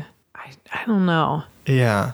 Yeah, it's it's a film that, I mean, really kind of links him to some unsavory things. And World War Two in general is something that hangs over a lot of these films. That's something we didn't really talk about. I know that there's something you've written about at length. I mean, yeah. Can you talk about World War Two in relation to Ken Russell? I mean, obviously, we have lots of Nazi imagery in uh, Listomania and um, Tommy. I think there's a World War Two theme. I mean... Uh, so... This is something that I really struggle to understand in the context of his career, and something that one is maybe one of my few criticisms of Russell. Mm-hmm. So a lot of directors, I would say almost all directors who were old enough to grow up in the forties, particularly people who actually served in the war, mm-hmm. they... inevitably reference it or even directly make films about it. Like, you know, Pasolini, certainly the same case. Even mm-hmm. much younger directors like Fassbinder and Zhuavsky. And Verhoeven. And Verhoeven, who were children during the war mm-hmm. or were very young during the war, have a lot to say about it. Mm-hmm. But Russell does this thing that, okay, follow me on this flight of fancy here. Okay. So if you're... not super familiar with cult music subgenres, there's this musical genre called neo-folk, and mm. bands like Coil and Death in June, Current ninety-three Current ninety-three, these are all men for the most part who were often younger than Russell, but kind of grew up in this generation where the war and the R A F were these sacred topics. And something that happens in most of the countries of Europe, and certainly in England, is there's this mythologizing of the war where everybody who's not a Nazi is painted as some sort of heroic fighter, mm. which of course is not historical reality at all. Lots of people just tried to ignore things and have business go on as usual. But so a lot of the directors like Verhoeven and Zhuavsky go on to show, and definitely Fassbinder, go on to show that the reality of the war is much more complicated than this kind of historical propagandistic mythologizing, except for Russell. Yeah. Russell does this very weird reductive thing where it's sort of like he does what some of the neo-folk artists do and uses these Nazi symbols to show like, this is bad, this is evil, yeah. this is totalitarian, there's nothing complicated about it, it's just evil, evil, evil. Yeah. And it's so reductive that Not not that Nazis aren't evil. I, I don't, I don't want to. Yeah, yeah, yeah. I don't want there to be any confusion about that. But just like the way that he uses these symbols to be shocking mm-hmm. feels juvenile to me, especially for a director of his age. It anticipates punk's use of swastika imagery too. Yes, yeah, totally. And that's what it reminds me of, is this kind of like later pop culture use of these symbols by kids who are too young to understand like, this is kind of stupid and juvenile. Yeah. But it's like he's doing it as an adult director who usually deals with a lot more complex themes. So I find it very frustrating. Yeah. If you ever see Dance of the Seven Veils, um, I mean, parts of it almost feel like exploitation film to me. In- this and Listomania, to me, they're like a companion piece in some ways. Well, it's also like the way that the Strauss recordings are on the soundtrack, they sound like records to me. And so it f- reminds me of the way library music appears in like sixties exploitation film. Yeah. Also, the prints that circulate are like bootleg prints, so they, they probably look rougher than what maybe showed on television at the time. But even the... Um, the violence of it and the sexuality of it feels like... It's I mean, like an exploitation movie. I mean, there's a scene that anticipates The Last House on the Left where a Jewish concertgoer has a uh, Star of David carved into his chest by a Nazi that is like straight up like Wes Craven territory, while, while you know, the show must go on, like turning a blind eye to Nazi atrocity. So even though the film... It shows Strauss not necessarily going along with the villainy to the degree that Wagner does in Listomania, but it shows him to be fatally complicit in atrocities. He seems to hate Germans. Yes. Which, uh, to a degree, you're in the war, it was horrible, I get it. Yeah. But... it almost seems like he's like working out a personal vendetta using these two massively important and influential composers. Like yeah. Strauss and Wagner are two of the greatest composers. Yeah, well, I know that he didn't... I, I don't think he saw action the way no, Peckinpah and Altman did no, with the I war. Don't, I don't but, think but, so. Um, but... He had like a beloved cousin that died from a landmine. I would assume that that might... I don't I don't know if I want to like overstate like some what, what the traumatic event... I don't know how often he talks about it, but I don't know if that kind of feeds like like the personal impact of World War Two on on him to the point where he... he's not going to be reasonable about things. Yeah, and it's like, I get it, but I think because I much prefer this sort of discourse around the war from directors like Pasolini and Fassbinder, and like Pasolini was in sort of a similar boat where he's just like wandering the countryside trying not to get murdered. Yeah. And... yeah. And he still has this really complex view of fascism and the ways in which capitalism and consumerism f- serve a similar function. Mm-hmm. And so it, I don't know, I just find it really frustrating. And I think it's why I've only seen Dance of the Seven Veils once in crappy bootleg form. It's how anyone sees it. But yeah. It's like, it's not like his films...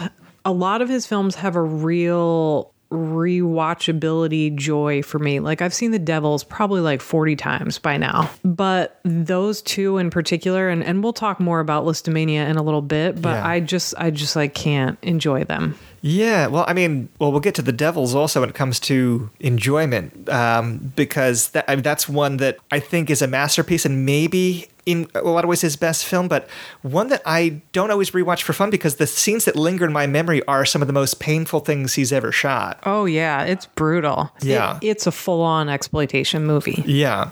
But between Dance of Seven Veils and The, the Devils, uh, we have maybe my favorite uh, Ken Russell movie. So good. But it also is just agonizing to watch. Yeah. There's The Music Lovers, which is Ken Russell's very controversial uh, biopic about Tchaikovsky and... Uh, queer Tchaikovsky. Yes. But Richard Chamberlain plays Tchaikovsky and Glenda Jackson. And they're both incredible. And it, it goes back to, I think, some of those Women in Love themes. I mean, they reenact a scene. Yes. Before, again, like where, where Glenda Jackson plays Tchaikovsky's Uh, a very wife. Yeah, she plays a very similar character who's really headstrong and in in a way. So this idea of him being kind of a secret conservative mm. is maybe not a secret conservative, but who Ken Russell? Ken Russell mm-hmm. of of him being a little bit more conservative around sexuality. It's like, even though he's showing these scenes of explicit sexuality in his films, mm-hmm. I think maybe now that I'm older and have thought them through more, it does seem like some of his female characters who are really headstrong, on one hand, he shows them as just being in this difficult situation where they're living in this time that's just not for them. Like, yeah. There's no place for them to exist unless, like in Listomania, they're really wealthy. But at the same time, he often paints them as villains, which is certainly the case in The Music Lovers. Yeah, well, I mean, all of his lovers are, are slightly villainous, because Christopher Gable plays his, yeah. uh, his his his real love, the Count, the male lover. Yes, um, who is playing up like certain kind of bitchy, treacherous gay stereotypes, but is also clearly the, the they're they're they're the ones that are really in love. Um, it's funny, rewatching it again, I was reminded of The Conformist, of all things, because it's another story about an neurotic man that's in a marriage of convenience because they, they can't live in a world where they're, uh, they're, they're, they can be free. They can be free to be gay. And, um, and also I think, to his credit, that's how a lot of these women are shown, is like they live in a world where they can't just be single and live their lives and have their own careers. Like, yeah. They have to be married on some level. Yeah. And, and, the reductive uh, pitch that you hear about this that comes from Russell himself, but I mean, it's often repeated, is it's a story of a homosexual who marries a nymphomaniac. Which I think is one of those great taglines that he used just to get a rise out of people. Yes. But on some level, that is what this movie is about. Yes. But it's also about, again, one of the great composers. Yes. I know that your your favorite critic, Pauline Kael, uh, when when attacking this... Which, Good riddance, Pauline. Attacking every Russell film, but attacking this one, um, she she said that like it's it's a homophobic film. And I was trying to think about like how one would read it that way, even though it's clearly sympathetic to a queer protagonist. A queer protagonist who... I think something that a lot of his artist biographies really nail is this idea that in order to be a true artist, you have to find a way to make a living. Yeah. Like, you have to find some sort of commercial venture to keep yourself fed and alive. And it's increasingly challenging when you don't conform to the status quo. And to me, that's what The Music Lovers is all about. I don't think it's homophobic at all. No, I don't either. I mean, the only way I could see that reading is if you look at it the way some people look at something like, there's a, I don't know if there's an outlandish comparison or not, but if you look at Bohemian Rhapsody from a few years ago, and the way that you Which have is... the queer hero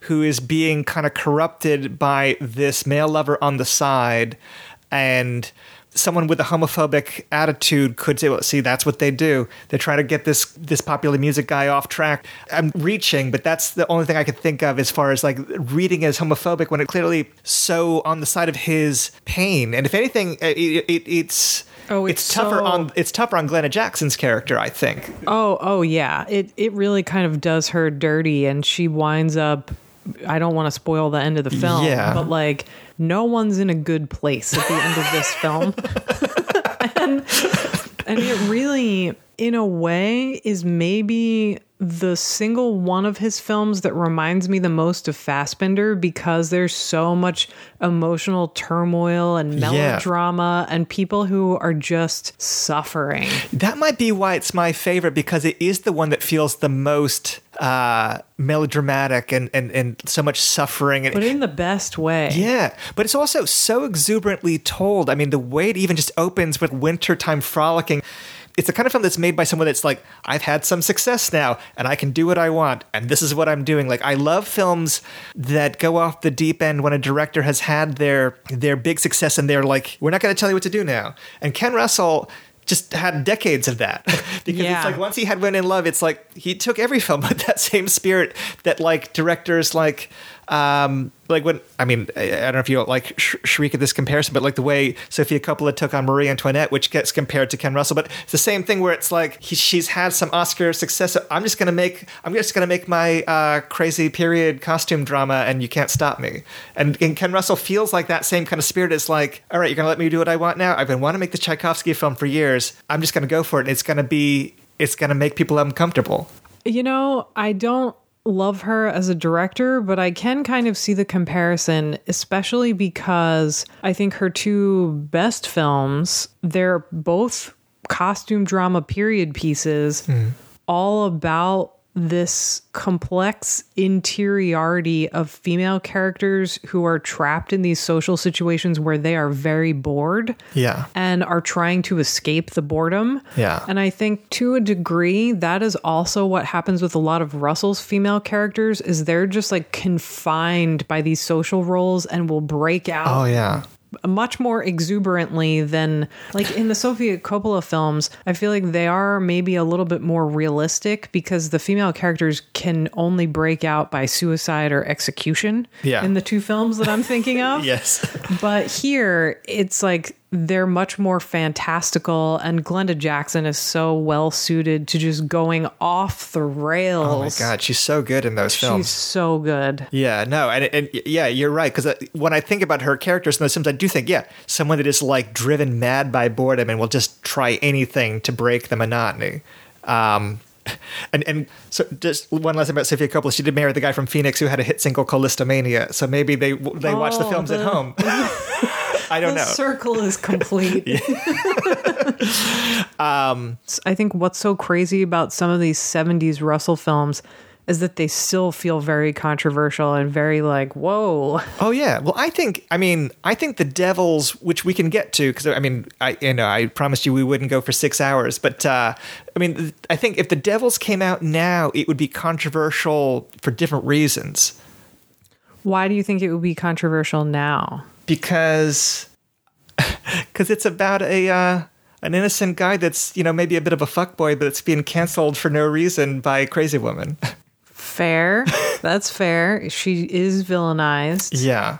But he's he's being killed because he, of a false accusation. So I think that if you if you wanted to politicize it as like a men's rights kind of screed, you could have that reading. I'm not saying I've ever thought of it that way, but yeah, but, I definitely haven't. But I can see your point now. But also, I guess like while you could have that reading of it, mm-hmm. it's another one that I think goes back to my point about how women are put in these impossibly restrictive, conservative social situations. Mm. In this case, the most restrictive. Yes. They are literally in a convent. And one of the, I think, really important things about this film is, unlike a lot of other more mainstream movies about nuns, it shows the historical truth hmm. that most of these women didn't want to be there. They were basically sold to the church by their families who couldn't afford dowries for weddings. Yeah. So it's like you're being sold somewhere, whether it's to a husband or to Jesus as your husband. Yeah. Can you give me, just for the listeners that might not have seen The Devils, like a synopsis? I mean, this is this is coming from, is it Aldous Huxley's? Aldous Huxley's book, The Devils of Loudun, which highly recommended, incredible book about this real historical event in, I want to say, fifteenth century France, okay. where there was this town. So the thing that you have to understand for the whole plot to make sense is something that Russell reflects in a really great way in the film is this issue that at the time, a lot of what we think of as modern day states and nations were not like that in the fifteen hundreds and sixteen hundreds. And so people were basically, even in the seventeen hundreds and eighteen hundreds, in the case of some countries like Italy. Mm. And so you have people in positions of power working to consolidate their power. Yeah. And in France at this time, you have these certain cities who were autonomous. They were sort of separate from the king and a little bit separate from the church and were pretty much self-governing. And that's something that you saw a lot more in the earlier medieval ages. But this town of Loudun, which is where the book is set and the film, they were one of the last strongholds in like late medieval France. And the king, Louis the fourteenth, mm-hmm. part of why he's so famous is because he was incredible at consolidating power and at making aristocrats and the church just sort of buckle underneath him. Mm. And he basically created the conditions in France that led to the revolution because they they were so extreme. And so you have this priest, Father Grandier, mm-hmm. played by Oliver Reed, perfectly cast, who, as as you said, is a fuckboy. Yeah. He's using his incredible charisma mm-hmm. and privilege, and, power, position, and his privilege yeah. in order to just kind of sleep with whoever he wants. And he sleeps with this nobleman's daughter mm-hmm. who wants more out of the relationship. Mm-hmm. She gets pregnant. Mm-hmm. He tells her to fuck off. Mm-hmm. And she helps set in motion his downfall, which is something that's greatly desired by Cardinal Richelieu. Mm-hmm. Again, a real figure who's head of the church in France, and by Louis the fourteenth. And part of the way they accomplish this is because there's a convent run by this woman who is Sister Jean. Yeah, Sister Jean, who played only, by Vanessa Redgrave. Yes, played to the nines by Vanessa Redgrave when she wasn't out, you know, being a leftist and protesting all over Europe. Good mm-hmm. for her. Yeah, uh, but she's obsessed with the idea of him. Mm-hmm. And because she's this intelligent, powerful, charismatic woman who mm-hmm. is trapped in a convent and also trapped in her own body by this physical disability mm-hmm. that, that gives her a humpback. Yeah. She just kind of goes nuts. And yeah. I think the film does portray her as villainous, but extremely sympathetic. It's like, here's this woman who's just made miserable by society.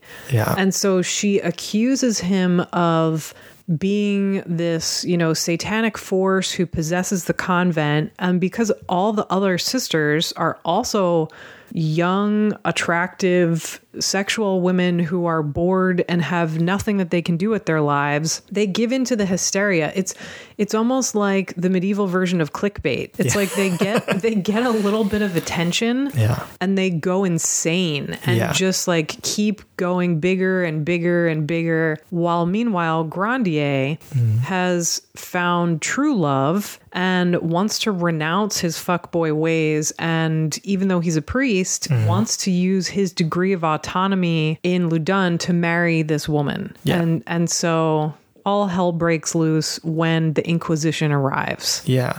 Yeah. I was thinking about how this film was such an an outlier on his resume for years. And, yeah. and, and now I would say it, it, if it's not his most popular film, it's certainly in contention with Tommy and Women in Love. It might be his, his most, most popular. Notorious. Yeah, I guess it is his most, I mean, it's definitely his most notorious because it's still censored for, from coming out on Blu-ray in this country, even in the version that came out on D V D in England. Which I mean, is just a crime. Yeah. Yeah. It's, it's clearly something personal with that particular film at Warner Brothers. It's not, they, they hate it. Yeah, it's not a situation where they don't know the demand or the. It's not even about money. They could make a lot of money if they put it out on. But Blue, they don't they want don't, to. It's more than money. They just really hate it.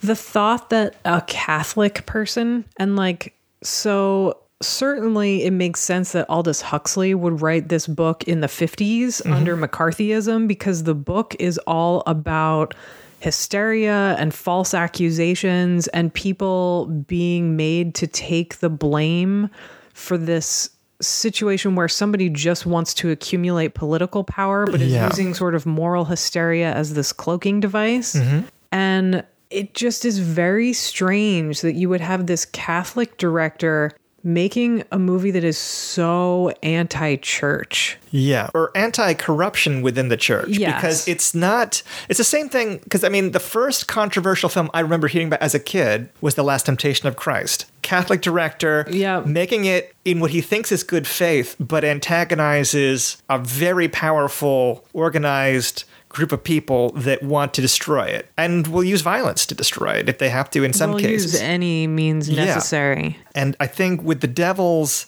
you know, I think that, I mean, I, I'm sure Ken Russell knew he was pushing buttons when he did sequences like the Rape of Christ sequence that are cut out of even the British release when it came out theatrically. Well, and there's just so much even beyond the Rape of Christ scene. I mean, you have naked nuns in varying states of sexual hysteria yeah. and the this like hot priest who mm-hmm. is the main inquisitor who he just like looks like he could be a Rolling Stone and is performing enemas in as a means of exorcism. Yeah. And it just, like, you have this suggestion that Sister Jean at the end of the film masturbates with a bone fragment. Like, yes. It's wild. It's, it's one of the most excessive films ever made. Yeah. And one that I, I think even some of his detractors, like uh, Danny Perry, who wrote cult movies, acknowledged The Devils is a, is a, is a story where his style absolutely works for the material. Oh, yeah. I think that when I think about why is this film so well known in a way that nearly all of his other seventies output is not, I think it's because it is it is a horror film, and it's like a definitely it's a cousin to Mark of the Devil and Witchfinder General. It's a it's a uh, is it the first? I mean, where does nunsploitation start in relation to this? Does nunsploitation follow this? That's a good question. I think nunsploitation breaks out right around the same time. Okay. Because that really takes off mostly in Italian cinema in the seventies. Yes. You have some Mexican films too, but again, they're usually made in very Catholic countries. Yes. Yeah. Which is why it's strange to see an English director making this in the seventies with American money with American money. And it, it also, it just, this film I think is so much more related to something like Witchfinder General, where mm-hmm. it's all about politics and corruption and moral hysteria and torture set pieces. Because when I think about really the Devils, convincing torture when set I think pieces. About the Devils, one of the reasons that I, every time I watch it, I think it's funny. I think it's beautiful looking. It's, I mean, Derek Jarman, R I P Derek, Derek Jarman, shout out to Derek Jarman, who like is the M V P as far as like creating a world that is so striking that it's one of his most beautiful looking films. You know, Ken Russell. Also, one of my favorite lines out of Ken Russell's mouth on the commentary for The Devils, uh-huh. he he's talking about how he explained to a very, at the time, very young Derek Jarman, who was just getting started on his career, about what he wanted and how there's this great line in the book where Sister Jean talks about the chamber being like a public lavatory. Mm-hmm. And so you literally have all this white tiling, like it looks like a bathroom. Like Jarman took it super literally, but also made it beautiful and stylistic. And when Russell's talking about it, he's like, he says, you know, Derek Jarman, he's a perverse one. Yeah. Or something like that. It's so good. Yeah. Well, I mean, the first time I saw it, it opens with this Birth of Venus stage production playing with the king in drag, and it's so it's you, you you're not given any information yet as to what is even happening, and it's very done, disorienting. Like, done in this like um, deliberately chintzy but surreally chintzy kind of like little stage show, like that, which is historically accurate to a degree. And there are certain parts of The Devils that I think benefit, sort of like we were talking about earlier, where you can know nothing about the history and watch it and just have your brain exploded. Yeah. But if you do know about the historical background, I think it makes it even richer, because there's all this stuff going on with the way that sort of costume and theatrical language and performance are really important important to Louis the fourteenth, and mm. how he manipulates them as tools of state propaganda, and like forces his courtiers to wear different costumes based on rank and their allowed proximity to him based mm. on how important they are that week. Yeah. It's like he makes these people insane, yeah. basically. And yeah. they, that I think comes across so well in that opening scene, where it's like they're all forced to watch the performance and clap, and like no aspect of life under Louis the fourteenth is authentic. It is all a performance. I feel like The Devils, even though The Devils, I mean, it was seen by people, it was successful, but it also anticipates Ken Russell, genre filmmaker of the eighties. In almost every film he makes in the yeah. eighties references The Devils, whether the hallucinatory imagery of Altered States or the the religious nun imagery and things in Crimes of Passion, or the the uh, the crucifixion imagery in Lair of the White Worm. That, and that's in Listomania too. Yeah. I mean, the crucifixion imagery is in a lot of them, but I mean, yeah. like, I mean... But, but I mean, the sort of sexy nun oh, yeah, yeah, stuff yeah. is in Listomania. It is in, the, yeah. and like even just the uh, on the commentary he recorded for the Lair of the White Worm, there's like a fantasy where like nuns are being ravaged by soldiers. He's like, they it's, must have wandered in from one of my other films, you know? And you know, like a weird kind of reference to The Devils. But, it's it's nuts that yeah. those sequences, but we'll yeah we'll yeah. get there. Yeah, but it's I mean it's it's heartening to see it become like a a cause to champion for so many people, but it, it almost feels like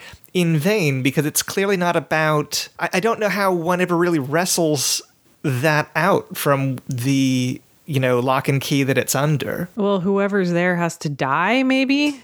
I don't know, but it's not even the same... Yeah, like, I, that's what I... This is what is so hard for me to understand, because like you said, it feels very personal. Oh, their, yeah. Their sort of censorship of this film. Yeah. But in order for something to be personal, you would think that it would have to be attributed to a specific person. Yeah. I don't think Ted person. Ashley has still got any control. Yeah, so it's like, what's the deal? Yeah.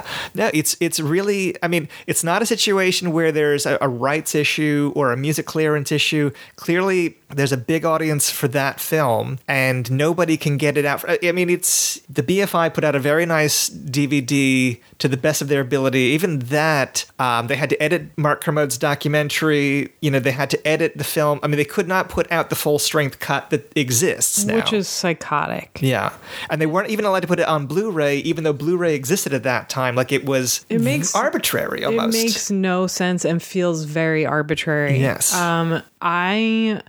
spent a lot of money as like a twenty year old mm-hmm. buying a bootleg at a horror convention. Mm-hmm. And it is one of my prized possessions. It has the full documentary on it as well. And, you know, if you can find that version, it looks crappier yeah. than the B F I disc, but you're seeing more of the authentic film. Yes.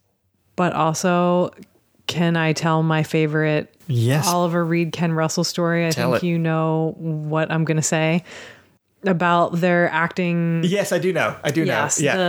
The, the sort of direction he would give Oliver Reed as an actor. Mm-hmm. So like we mentioned, they started working together on the Debussy film and would continue this partnership that obviously was really important to both of their careers. And they worked so well together that Ken Russell apparently sort of honed it down to a science and would have three descriptions that he would use for Oliver Reed for a given scene, which is Moody one, Moody two, and Moody three. Yeah. Moody one is like, it's sort of like rated G. Mm-hmm. It's you're giving a sort of standard, more mainstream performance. Yeah. Moody two, is it's a little bit scary. It's a little bit intense. Yeah. Moody three, which he called for several times on The Devils, is it's like women and children should leave the building. So good. So good. He, but he really, I think Oliver Reed is an incredible force of nature, but I think there are times in his career where you see him sort of push to the limit of his talent yeah. and, or he's just like maybe slightly miscast in certain things, but anytime he's with Ken Russell, mm-hmm.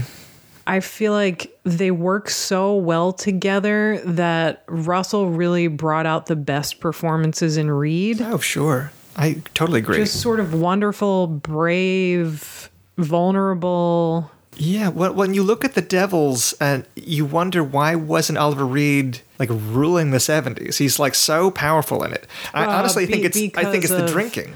Well, I was going to say it's a Wings Hauser situation yeah. where not that I think he's quite to the same tier as Oliver Reed, but I feel like with something like Vice Squad, you see this incredible performance yeah. that should have made him on the same tier as like Al Pacino with the right directors. But I think it's just the sort of excesses of the seventies and eighties of drinking and drug use and partying and and also sordid hard. material, like being good in sordid material will not always open the doors for you. Like it'll get You, sure, you have to be a glad hander kissing yeah. people's asses, and Oliver Reed definitely was hard to... People talk about how he was incredible, but was hard to deal with on sets yeah. sometimes. Yeah, he's not Kinski, but he's not... He's not... An, he's not. No one is. Yeah, but he's not... But he's not... God. Yeah, but he's not... Yeah, he was... Yeah, he, moody actor.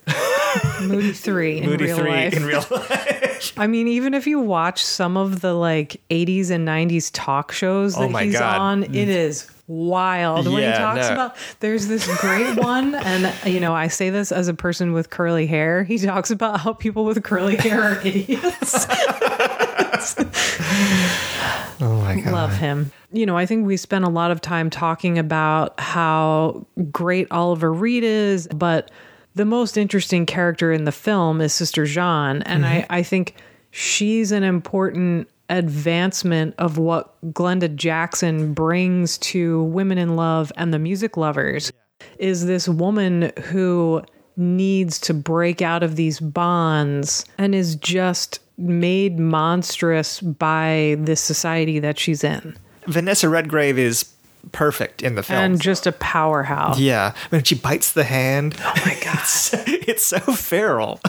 And the part where so Oliver Reed's quote unquote wife, Madeline, I think her name is, she goes to see Sister Jean because for a time she was considering joining the convent and becoming part of their order, yeah. but goes to rescind her application because she started this relationship with Grandier. Yeah. And she talks to Sister Jean through this grate. There are these bars. It's almost like she's on the street and Sister Jean is in the sewer. Yeah. And she she's contorted and pushes her face up to to the bars and grabs her and says, you know, fornicator, fornicator, yeah. sacrilegious bitch. And she's basically frothing at the mouth. I do think that he does some really interesting things that you also see show up in a similar way in some of Valerian Borovchik's films that mm. show how sexuality is just this natural component of nature and humanity, and when we try to repress or control it, it makes people psychotic. Yeah. Well, or monstrous. Or, or monstrous. Both. Well, before we re- started recording this, you had mentioned to me that you had caught up with the film that comes next, The Boyfriend, which I think Russell even intentionally chose a project to show that he wasn't crazy, that he liked innocence and goodness too, that he was... The Boyfriend is flat out crazy. But I, well, you know what I mean though. Yes. Like, I think he, I think, I think after... There's no hysterical excess. There's just a excess, lot of excess. Excess of a different type. Yes. Uh, and still running into cuts from the studio, but like... Um, Why? Because it's four hours long? Yes, yes. It's it's definitely not as dainty as forty-second Street. It's no. like a behemoth of, of, of, of whimsy. Which I think is why I loved it so much. I think about like... Ken Russell's commercial peak in the early seventies, and I, I know he had other big hits later like Tommy, but um, just the way that like Music Lovers, The Devils, and The Boyfriend all come out in such quick succession that they were all still playing in London's West End like at the same time. I mean, he he really was like a one-man like return of like the English auteur. I mean, no one else in his peer group, Nick Rogue, any of the other people really had quite that one, two, three punch like that. Well, and to have all three of those come out in seventy-one, it's just like, what? Yeah. If if If it was Fassbinder, I would just assume that cocaine and amphetamines were responsible, but like... Yeah. Was he just high on Christ or something? Yeah, well, I think I think The Music Lovers was like wrapping up throughout seventy, so yeah. he went, but he went from re- that right into The Devils like within ten days, I think, from the wrap of uh, Music Lovers. It, it, it was a fast turnaround. Which, like, how they're such stylistically enormous films. Yeah, like, they aren't chamber dramas like with two no. people in a room. I think The Boyfriend has its own cult following, but it, it, it because it is a, a family-friendly musical, it does kind of stand apart from things like The Devils.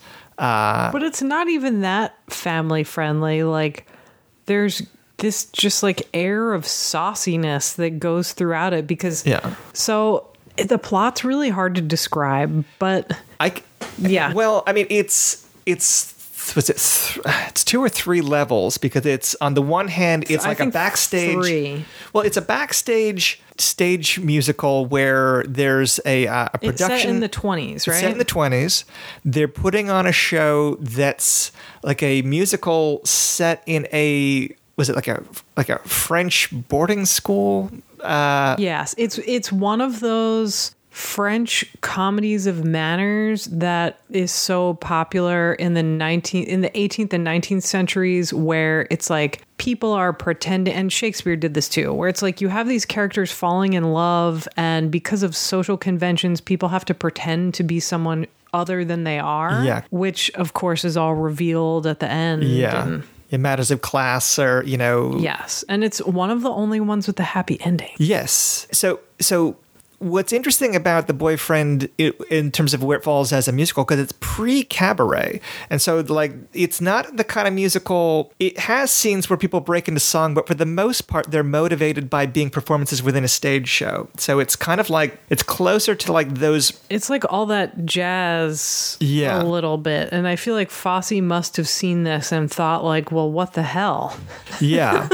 Yeah, but if, if, if, if you're somebody whose reaction to musical is um, well, that I just can't go with it because people don't break into song in real life. Like, this is like a, a a film where most of the musical numbers are things that are happening in a real space where people are watching them. Um, and what I was thinking, like rewatching it, is how at least initially, Russell. I mean, he breaks this over the course of the film, but he initially abstains from using any of the privileged positions that a camera can get into on stage. Like, you're instead given the best seat in the house with almost no break in the shot. Like, you're watching it either from the, the, balcony. the balcony or you're watching it from uh, the center. Uh, but you're but you're you're seeing it like the way a really good audience see. That's the perspective. You're not initially getting shots where the camera is from the stage and the perspective of the performers, at least initially. I mean, he breaks you gradually into uh, privileged kind of positions camera-wise. But for a specific reason. So so it's like layer number one is they're putting on a production of this play that we mentioned, mm-hmm. and the lead actress, played by Glenda Jackson, gets in a minor injury, but it prevents her from dancing and performing. So the assistant stage manager, played by Twiggy, is comedically forced to step in and is just terrible, but like gets better as it goes along. And it's important to them because there's this famous director who's watching from the balcony, and everybody either wants him to notice them, so he'll cast them in one of his films, or maybe he'll turn their play into a film. But then you have these demented and extremely excessive moments where Twiggy's character, as she's in the role, starts to fantasize about the actor who plays the sort of leading love interest. Yeah, Christopher Gable from The Music Lovers. Yes, who yeah. she's in love with. He mm-hmm. has no idea, doesn't really pay any attention to her. And so it's like you go from this kind of low-budget podunk twenties musical mm. into this like richly detailed, imaginative, fantastical sequence where she's imagining the scene of the play as if it was this thing in a fantasy. The Bacchanal. Yes. Yeah, yeah, yeah. Yeah, and, and but you also even have the fantasies of that Hollywood type, which are Busby Berkeley tributes. I mean, it, and they're so gorgeous. Yeah, yeah. It's it's it's a tribute to like an entertainment that was, I guess, what uh, Russell and his mother would have gone to see in the theater. I yeah. mean, There, there is some naughtiness to it, but for the most part, it's a quite innocent film. The naughtiness is funny, too. Yeah, it's a funny film. Um, it's based on a play, uh, Sandy Wilson, nineteen fifty-four. So it's it's already like, it's it's it's a nod to the twenties, but it was a nod to the twenties even when it was made twenty years prior to the film. Yeah, but it does, it feels like a love letter to his childhood and to his desire to become a dancer. And yeah, and it's um it's also coming a couple years after Bonnie and Clyde reintroduces the twenties theme in pop culture and like music yeah, from that time. sixty-seven? sixty-seven, yes. And it's right before, is it right before The Sting? But it's like, but like there's a, there's like these flirtations in films with twenties pop culture. And there's also a nostalgia for old Hollywood that starts creeping into new Hollywood Uh, The Boyfriend is kind of touching on it. Bogdanovich's stuff starts happening around that time, like What's Up, Doc? And but also like things like Valentino kind of anticipate this later. Yeah. But um, this is the era of things like Gable and Lombard, W C. Fields and Me, Day of the Locust, like all of these films. Oh, and what's the... My Night at Mitski's, or oh, the night the, they read to Mis- Mitski's, the yes. uh, Mitski's, the uh, the William Friedkin, yes, yeah. Which is when I first started watching The Boyfriend. That's what it most brought to mind oh, for me. Yeah, yeah. No, I can see that. I think I think that it's. I think it did make money, but I think that. Through no help from the studio, who cut it down, um, like they lost whole sequences. I mean, right now you can only get it in its original cut, but it, it was a film that I think the initial critical reaction was reacting to like a severely truncated version of it. It's not like the critics that found The Music Lovers and The Devils too excessive and extreme forgave him for this whimsical Busby Berkeley kind of thing. They were just still like, It's it's it's still too much. It's still too much somehow. It's I mean, it's a lot. It's like two and a half hours long and yeah. just you can follow, like you were saying earlier, you can follow the plot, even though it's sort of hard to describe. But it's like you have to like really be there for the fantasy. Yeah. Which I was and absolutely loved it, but it does also kind of remind me of what's the Woody Allen film where she has the unhappy marriage? Purple Rose of Cairo. Yes, it reminded me of Purple Rose of Cairo in the way it follows this kind of lonely, introverted, mousy, awkward yeah, yeah, female yeah. character who has this really, really rich inner life. And I think a lot of times when you show characters who are trying to fit in with mainstream society, they're taught to repress the, that kind of imaginative streak. Mm-hmm. And the two leads are so similar, where she just like is so caught up in this inner world that it almost starts, there starts to be this dissolve between right. the real world and her fantasy life that I think he brings oh. so incredibly to the screen and Boyfriend. Yeah, well, you're... Like, you're, there's nothing oh, like so it. So spot on. Well, they're both like the audience surrogate, but not, not just the audience yes. for us, the audience for the entertainment that is being commented on. Well, and this just sort of reminds me of what we've been talking about off and on, is this idea that he's an observer of art and culture, and is showing how how these sort of eccentric, imaginative dreamers wind up as artists and in the arts, and how they just kind of don't fit into society, but like find their own pockets. Mm. And I think this is the happiest, most whimsical, and most optimistic take on that that he has in his whole career. Yeah, it feels like one of the most personal films. And I think, I don't know how personally he takes the receptions of these things. I feel like he, no one must have had thicker skin than Ken Russell on some level. But everything I know about the making of The Boyfriend suggests a really tough shoot. The Devils and The Music Lovers and Boyfriend are tough shoots, and maybe that accounts for how they came out so quickly. Well, the productions are ridiculously elaborate. I yeah. mean, same thing with Listomania, but like compared to something like Savage Messiah, which is pretty straightforward. Yeah. Even Mahler, it's like, how do you make them all so quickly when they are so elaborate? But I get the impression, even from, if you look at the whole trajectory from Peep Show and the short films down through the films he was making with his wife at the very end on video, you get a sense that he's a guy that would be just as happy making a film in the yard with friends and family and a very small production, and we can all drink during the shoot. We and can just fun and have jokes. fun, make jokes, have a shorthand. This is why he hires the same people and over and over again. It's not just because he thinks they're talented, but I think he just wants to feel comfortable. And well, and there's that level of trust. Like, yeah.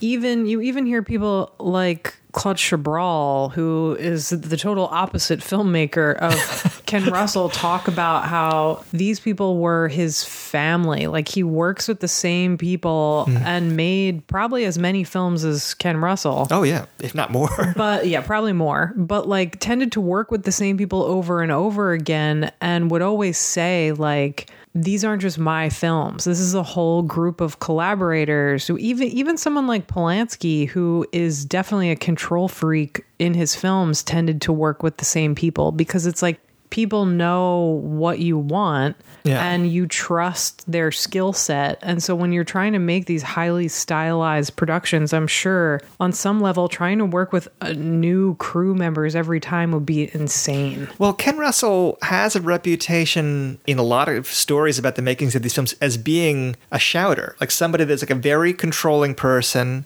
A funny thing, I, I, I forget where I heard this, but the, he didn't really storyboard the films. Which how? How do you make something like Mahler or The Devils or even especially The Boyfriend without yeah. a storyboard? Yeah. I mean, I don't know if that always held true. I know that... Um, think certainly talking about Women in Love, which is no small film, you know, I mean, that's a, that's that's got a lot of setups, a lot of locations.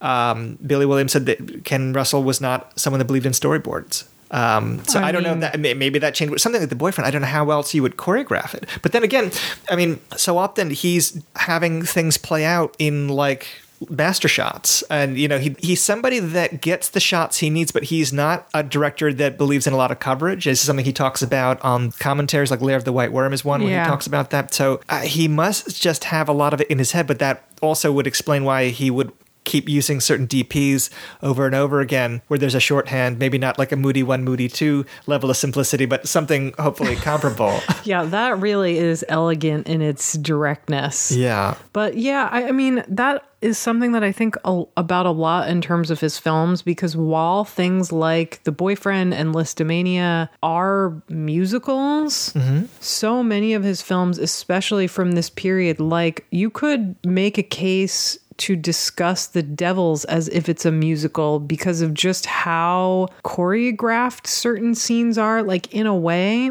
I think this is sometimes how he reminds me of Zhuavsky, where Zhuavsky, of course, made an opera adaptation, mm-hmm. never really a musical on the same level as The Boyfriend, right. although could you imagine?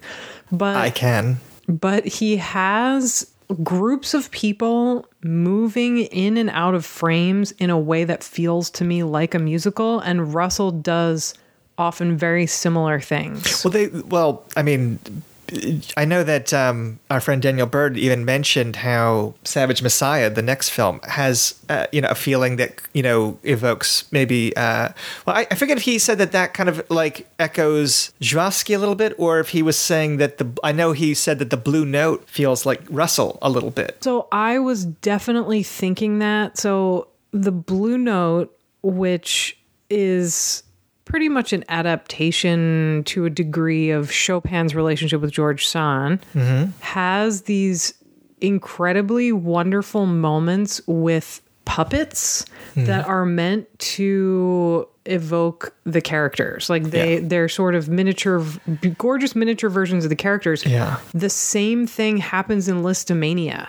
Yes. And Liszt, of course, was a close friend of Chopin. And mm-hmm. Chopin and George Sand show up in Listomania. Mm-hmm.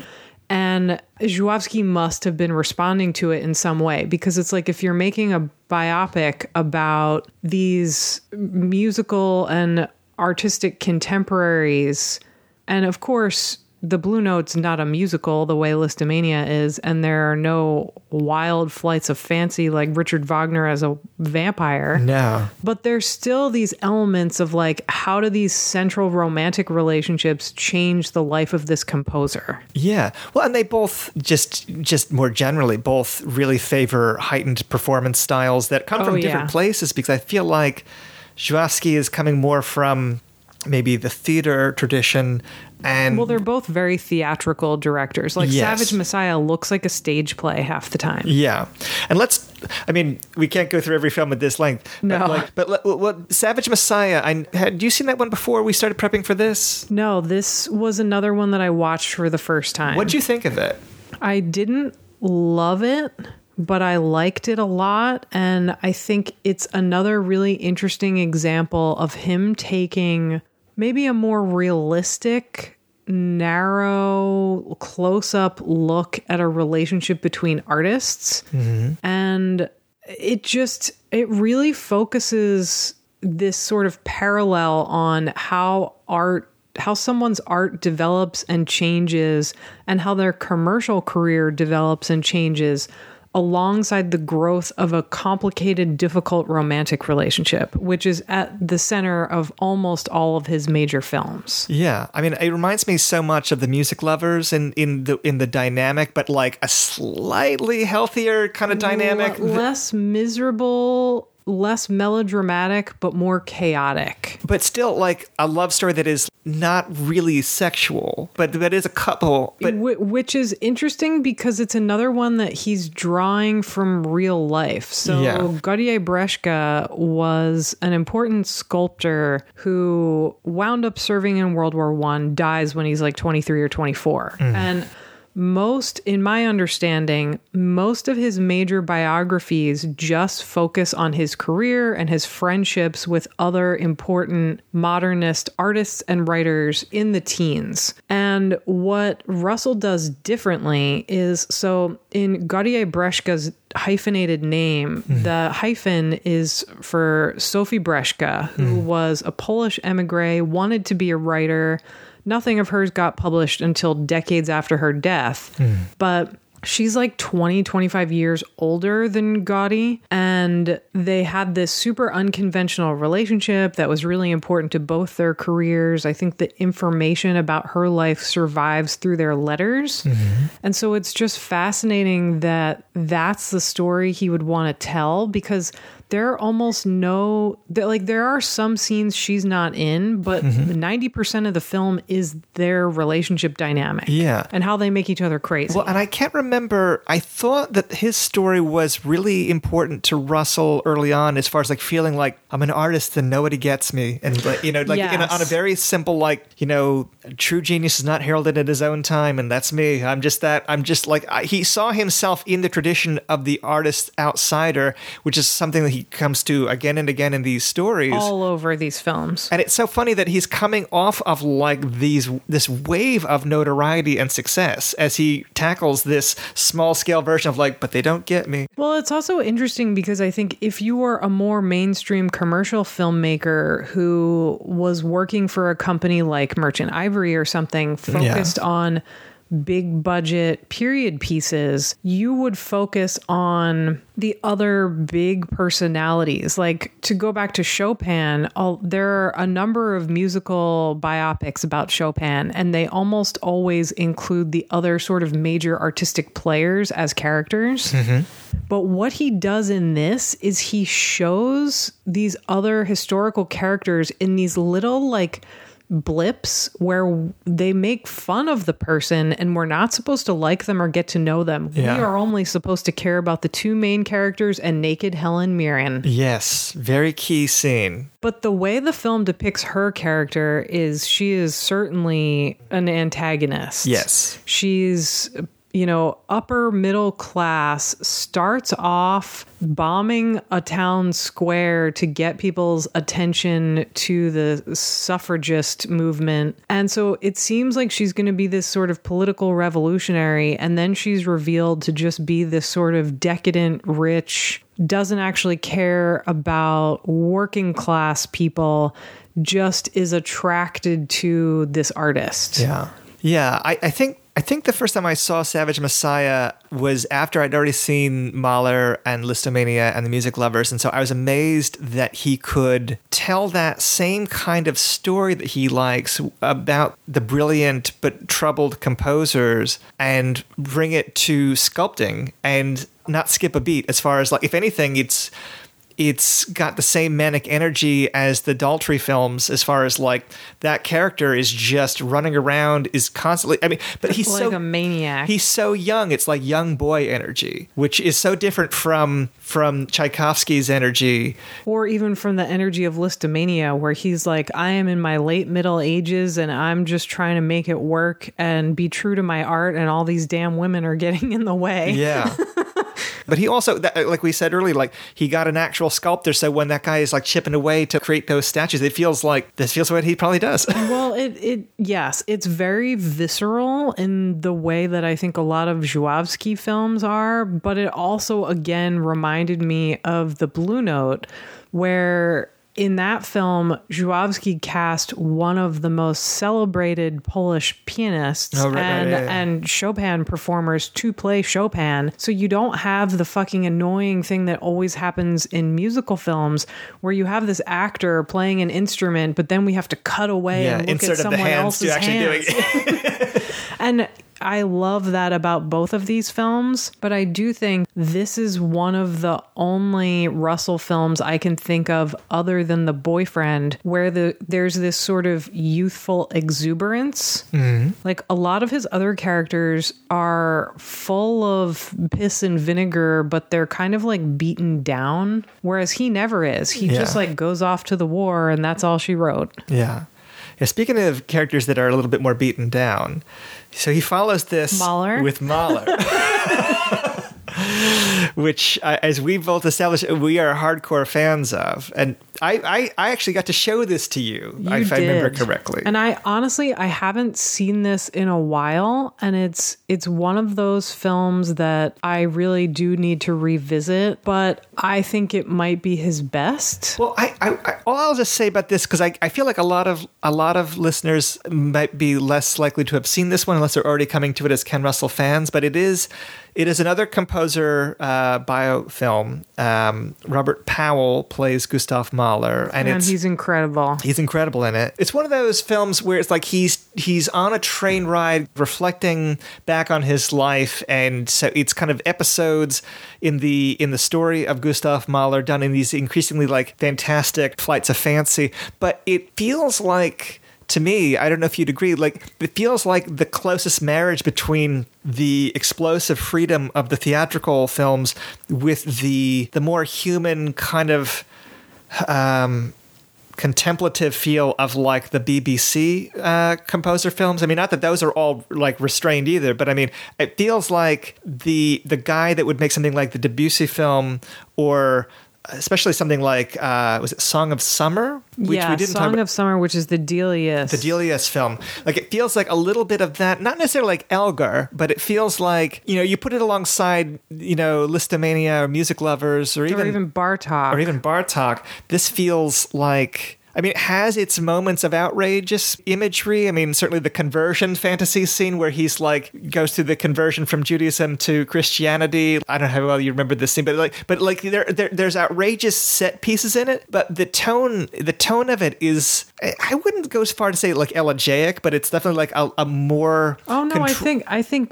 That's what it has in common with the Debussy film and Bartók, is it is kind of elegiac and yeah. mournful and tormented in a way that the Music Lovers is. Yeah. But I totally agree about those set pieces. And I think this is what makes Mahler the best of his films is anytime there are excessive set pieces, they serve the story mm-hmm. and they, they serve an emotional function other than just to shock you. Right. Unlike Listomania or Tommy, right. where he just wants to be shocking and just wants to have these giant spectacles. Yeah.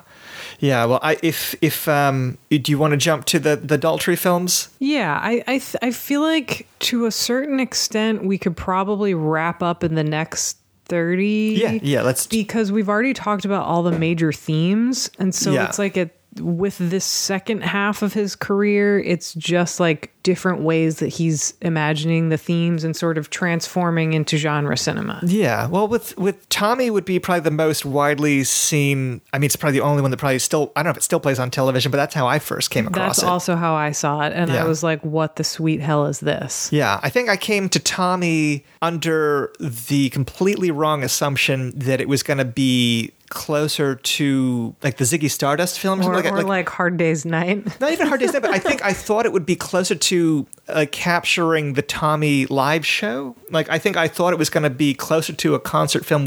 I knew Oliver Reed was in it. I thought maybe it would be like something closer to capturing what the Who were doing live in that period. Um, and which, which is would not, have made sense. Yeah. But, but it sure is not. No, it's an opera. It's his only opera film. I mean, of like theatrical films, because there's no spoken dialogue. I mean, it's all sung. Which is how it was introduced to me, because I grew up listening to and watching taped performances of Met operas, because before she got married, my grandmother was an opera singer. Yeah. And felt like I needed to have this sort of musical education and be exposed to things more than just pop culture. Mm-hmm. So I feel like I came to this in such a weird, specific way because it was sort of like my dad saying to me and my grandmother, hey, The Who made an opera film. Mm-hmm. Why don't we all watch it? It's on T V. Mm-hmm. And my grandmother thought that Roger Daltrey had a great voice and liked The Who. Mm-hmm. And but as a kid, I was like, all right, I've seen some pretty wild Met productions, which yeah. we had on tape, but like nothing comparing to this.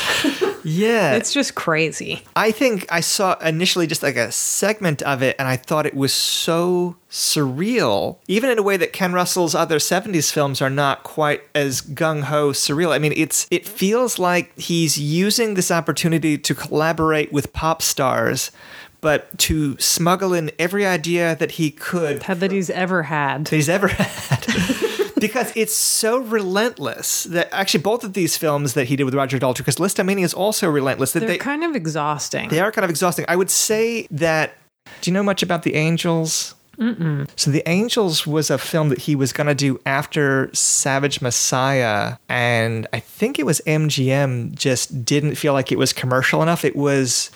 I forget the source that he was adapting, but it's like dealing with this director character whose name is Michael Mann, which is, this is before the Michael Mann from Chicago became a famous director. Wow. So I'm not sure if it's a coincidence, because Michael Mann, the director of Thief and Heat and Manhunter, did work in like the British commercial industry, yeah. like in the seventies or like early seventies, like late sixties. So it's possible that he could have crossed paths with Ken Russell in his commercial days. And he heard the name and it sounded like like a kind of whimsical everyman name. I, yeah, or just or just could be a total coincidence. But he, so Michael Mann, the director character of the of this story, is infatuated with this much younger, not like creepy younger, but like a younger woman that he's pursuing. But I think it's dealing with, it's, it's got some subplot with like Black Panther, so it's like atypically like what? engaging with like politics of the time, but it's also um, dealing with the threat of commercialism. And I think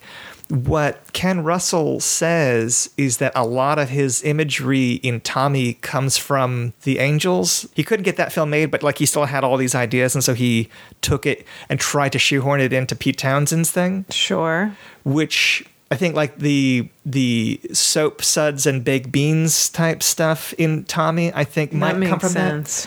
But it's hard to know because he mentions the baked beans thing in that book, The Appalling Talent, which is before Tommy is on his radar. So I don't think, because I know that like um, Projection Booth Mike White talks about Tommy's like, I don't know, because he, he thought that came from like Who Sell Out and like the imagery associated with the, with the Who. But I feel like it's plausible that it comes from both. Yeah, I think so. Like there's a, always weird pop culture overlap in different periods. And I think he's good at inadvertently picking up on it, or yeah. just because like from the beginning of his career, even when he's making like the Monitor episodes for the B B C and some short films, he's always focused on art and pop culture to a degree. Yeah. And so it's like obviously something he cares about that he incorporates into all of his scripts into the eighties at least. Yeah. I watched Tommy again this morning, and it was like, it's, it's, it's winning me over, but it was not a film that I I could ini- initially embrace, because I think I responded to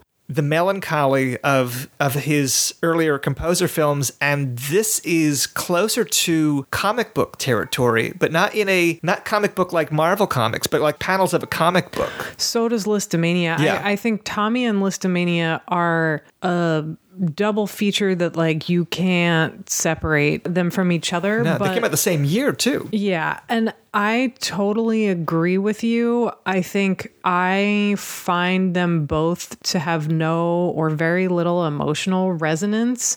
And they take a lot of the themes of his earlier films, like almost all the themes of his earlier films, but yeah. it's just sort of like going through these themes at such a fast pace with all of these set pieces that to me feel like they're just spectacle. Yeah. And like, I don't think they're bad films. I no. just think comparatively, they're just very showy. They're extremely showy and they're very bawdy. And I think that when it comes to Tommy, because I've met people that have an emotional relationship with that film. And I think it's because they saw it as children and the child abuse angle of it somehow. Yeah, that's pretty that's pretty brutal. But it's it's brutal, but but it's so subtle that it can play on television uncut. Whereas like something like, you know, Exhibit A, B, and C with Ken Russell runs into censorship problems. Oh, yeah. Tommy, Tommy gets at a child abuse story that shows in the middle of the day on T B S because it's, you know, because it's not explicitly rendered and because it's done with like Elton John and Tina Turner and all these music people. But I agree that it's like as a... As a satire of commercialism, I've never quite understood it because, I mean, I just bought a ticket and you're going to sell me the Tommy album and the Tommy poster after this is over, right? So, like, it's Robert Stigwood producing it. It's not, it's not coming from the counterculture. Whereas I think Listomania is a maybe more effective satire of commercialism because in a way it takes this, you know, it takes this super famous rock star. Yeah. Like the Who... basically second to the Beatles at the time. And it looks at the original pop star, yeah. Franz Liszt, who it might be hard to believe. And I feel like he does a similar thing with Listomania in a way that he did with Elgar, where it's like, here's this fuddy-duddy old people music, which like, if you like classical music at all, Liszt is not. He's... His music is extremely exciting and energetic and imaginative and really important. But in real life, he was basically the first classical performer who had women literally screaming at, at his performances and actually retired from performing relatively early so that he could kind of maintain that myth of him as being the perfect concert performer. Yeah. Unlike Chopin, who just is like crying at the keyboard. It's a good title. That's that's what uh, the Blue Note should have been called. Yeah. It should have been. But they do have those puppets in common. They do have those puppets in common.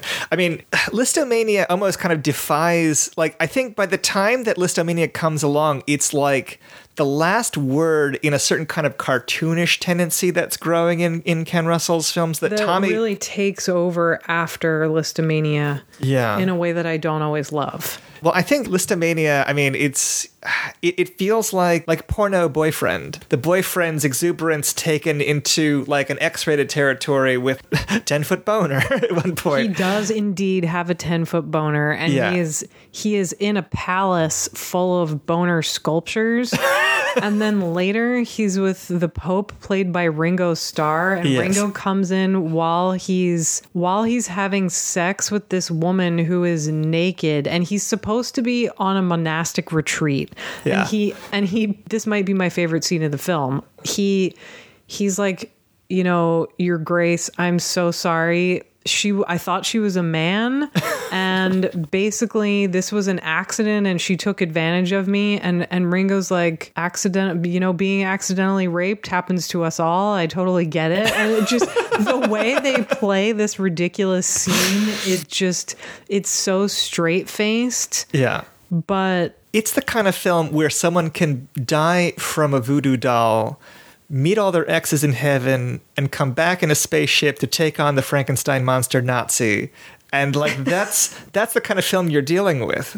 It It is, and I want to like it, but I can't because how of how dirty it does Richard Wagner. It's true. Wagner comes off worse than Strauss somehow in terms of... Oh my of- God, he comes across so bad. So in in the beginning, and so... Getting into the politics of Wagner's music and the way that it was, you know, perverted by the Nazis mm. is something that we don't really have time for in yeah, this, this epically long episode. Conversation. But Wagner started off as a left-wing revolutionary and was banned from Germany, was kicked out of Germany for uh, like fifteen or twenty years because of his revolutionary politics. Yeah. And definitely was anti-Semitic, as were many people at the time. Mm-hmm. And so I don't think he should be forgiven for that. But like to paint him as a literal Nazi is so anachronistic and enraging. And it just like pretty much what he does in the film is he makes it seem like Wagner is this musical hack who wrote a couple of good like stanzas, yeah, and they're made better because of Liszt's reinterpretation of them, which is just not true. Yeah. And to have someone who made so many musical biographies say that about one of the most important, influential musical artists of yeah. all time, it's like, why? What is your deal with Germans? It's it's the, the he even talks shit on Beethoven in it. Do you know do you, do you know what his Beethoven movie would have been? No. So after Valentino, he was going to make Dracula, but Dracula bit Beethoven. So Beethoven, but like they, he would only bite geniuses. So like. Okay, that film I wish we could have seen. Like, I'm still trying to process just what little information he's, like, shared about the Dracula film that he would have made. Um, let's touch on Valentino real quick, because Valentino, I kind of like Valentino. It's it's kind of always forgotten about, and it's, I, I know that even Russell himself said he walked out on a repertory screening of it saying he wow. just was not great. It's one that I haven't seen. It feels like the closing of the door. It's the last film he made with Shirley Russell, his brilliant costume designer wife, and their, their marriage was a little bit, I guess, tempestuous in places, and, and, and it finally... What a shock. It, it finally uh, came to an end after Valentino, unfortunately, but I, I mean...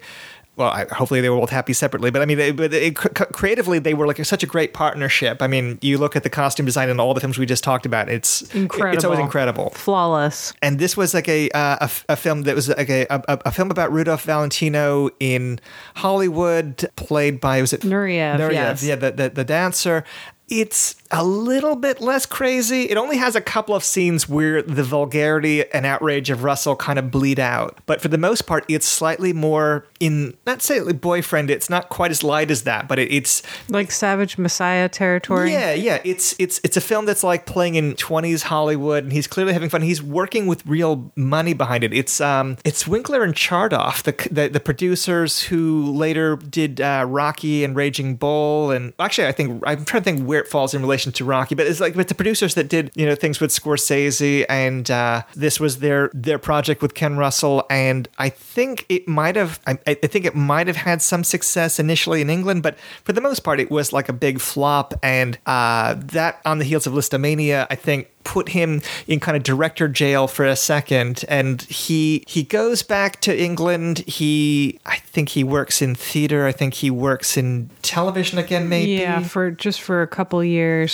But he comes back in the eighties. So the eighties, I mean, it, it almost reminds me of the Monty Python. And now for something completely different. Well, you think about you think about directors that have their big heyday in the seventies and how they how they survived the eighties. I mean, I mentioned Altman and Peckinpah, and they both stumble. Yeah, I think the eighties were rough for a lot of people who were transitioning from the seventies. Yes. Yeah. I think even, yeah. But, and, and for the English filmmakers, I mean, this is, this is when Nick Rogue starts running into distribution problems with That Timing, and Eureka gets put on the shelf, and he, he falls out of fashion quick. Well, yeah. even some, somebody like Peter Greenaway. Yeah. Well, Greenaway come, is almost like a new generation, because that's yeah. where he really takes off with the Droutman's contract. But like a, you get like Lindsay Anderson, Britannia Hospital, I think, is the only thing he makes. Has a really hard time, yes. Yeah, has a really hard time.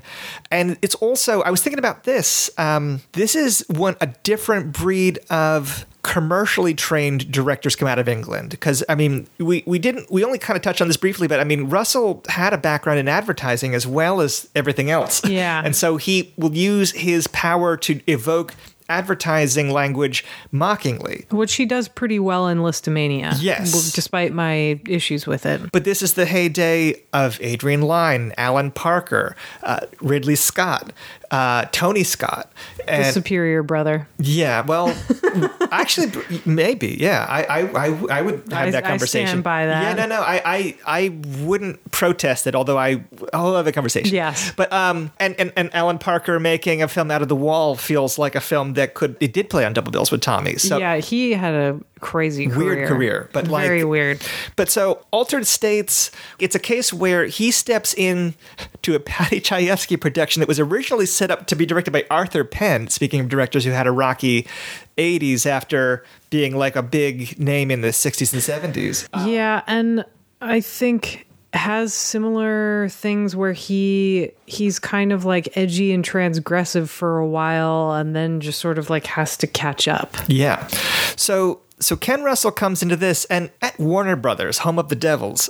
So it's like home of the actual devil. Yes. But also he's like in a situation where he can't change the words. So he just has everyone speak faster because, you know, he's got to follow the remit of Chayefsky's control as the writer. He's working with people like William Hurt that are hot rising stars. And it and very headstrong and apparently not fun to work with. Yes. But it's also catching him right at the threshold of that bladder effects thing that John Landis and Joe Dante bring to werewolf films the year after. Yeah. It's it's weirdly catching Ken Russell making a cutting-edge science fiction movie when yeah. nothing else on the resume prior to that would suggest that has anything to do with who or, Ken or Russell even, is. Even anything that would interest him. But I feel like he... Like we were talking about earlier, I think this is really a continuation of some of his themes. It's like, this is a, in Altered States, this is not a character who's an artist, but he takes such an intense view of science and his scientific experiments that it's like you could sort of draw a parallel to those sort of outsider eccentric artists that Russell is interested in. Yeah. And it's yet another headstrong male character whose life is very much changed and whose work is changed by his relationship with a woman. Yeah. And that, I think, is what makes the film great, is their dynamic and yeah. the way that their relationship plays out. And it, if I'm remembering correctly, it does have a happy ending. It does have a happy ending. In a sense. In a sense, yeah. No, it does. And again, it's not material that Russell had a whole lot of control in terms of that story. And sometimes it feels like his id is waiting to get to those hallucination sequences, oh, yeah. which really explode in, in ways that are like the real Ken Russell was waiting this entire time. I'll I'll give you I'll give you exposition. I'll give you characters talking in the real world in the present day, like just on a street corner in Boston. Like, well, I'll I'll play in your real world for a second, but let me let me let me get to the ayahuasca scene. Let me get to let me bring let out. Let me turn him into a worm. Yeah.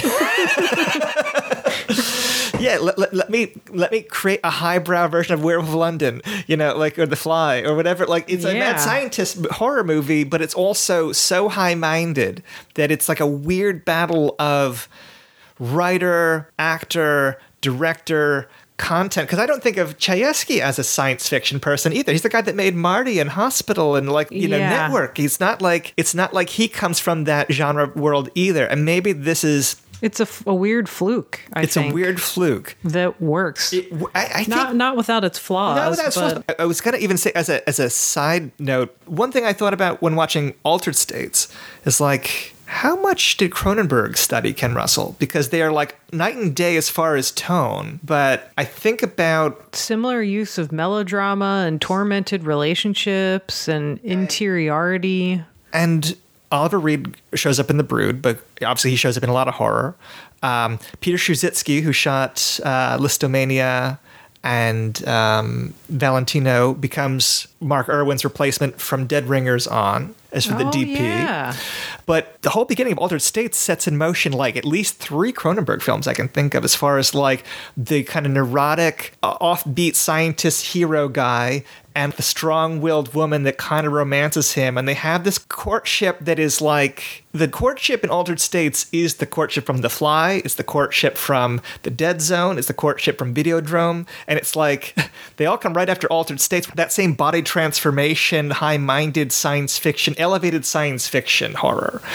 And I just wonder, because I know Cronenberg... There's a clip of him greeting and embracing Ken Russell and says he's a big fan. But you think about... The excesses of Cronenberg, at least in his body horror heyday, oh, and yeah. it still feels like very cold and controlled. Like he's not somebody that ever really, I mean, he cut loose in very like specific ways, but for the most part, he's like, even before you get to things like Crash, he was always like clinically controlled, whereas Russell was proudly exuberant and like out there. Out of control. But I sometimes wonder if when Cronenberg is thinking about how to tell these kinds of stories and bring in the appeal of romance, just when watching, I'm thinking like, this feels like the first act of at least three Cronenberg films that right that immediately follow this. Do you do, do you see what I'm talking about? I honestly have never thought about this before, and I'm a huge Cronenberg fan, but that makes total sense. And I feel like that character type from Altered States you first see in The Devils.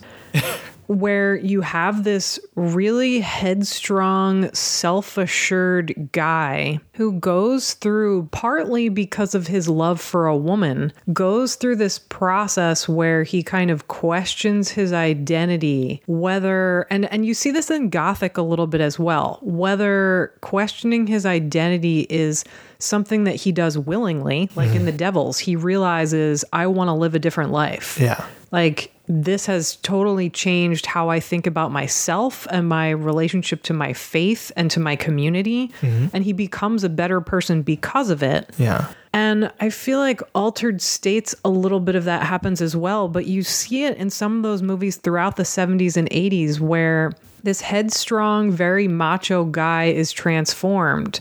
It's even... Oliver Reed sort of plays this character type in Women in Love, but yeah. doesn't want to go through those changes and comes up against all this friction. And so that makes perfect sense because I feel like the development of that character is so fundamental to Cronenberg's filmography. Yeah. And I should just say now, th- say it out loud that it's probably less apparent in Videodrome because that's not really quite the same kind of tender romance that you see in Dead Zone and The Fly. But no. that same but that same kind of dance between kind of a, a sharp, smart lady and like the slightly odd Cronenbergian hero, Altered States seems to like create that template. Yeah, I definitely can't argue with that. And I, I do think the fantastical elements of Ken Russell and whatever influence he may have had on Cronenberg come out in the, those genre film elements. Like, yeah. like while they do feel colder, I think the coldness is a mask. I think my favorite Cronenberg moments, they're basically Fassbinder films. There's tons of melodrama, tons of emotional turmoil. Yeah. Characters who don't understand their place in the world and want to change the world, but don't know how to do it in a way that isn't extremely destructive. Yeah. But like um, Altered States, the success... I think it was a talked about film more than it was a big moneymaker. I don't think that Altered States was necessarily, it was, it was a fast cult movie. Yeah. But it was not like a, um, a huge hit. I mean, the way that like, this is the Star Wars era. I mean, this is like not like a, sci- a sci-fi fantasy blockbuster in that in that period. But it, it kind of opens the door for the eighties chapter of Ken Russell as a genre filmmaker with Crimes of Passion, Gothic, Uh, and Salome's, Salome's Last Dance, Dance and Lair of the White Worm especially. Yeah. And those are all, I think, their own distinctive body of films that feel very different from the seventies films, even if they have some themes in common. What would you say about them in, in a uh, in like a macro level? Like what, what when you consider that group of films, What do you? What's your takeaway after the initial decades with the B B C films and then the seventies films? Like, what do you see happening with those films? Well, I think they take on a different stylistic quality. Like, they definitely look much more eighties. And I think in a weird way, they're all still kind of concerned with the way that a character's interior fantasy life impacts the outside world.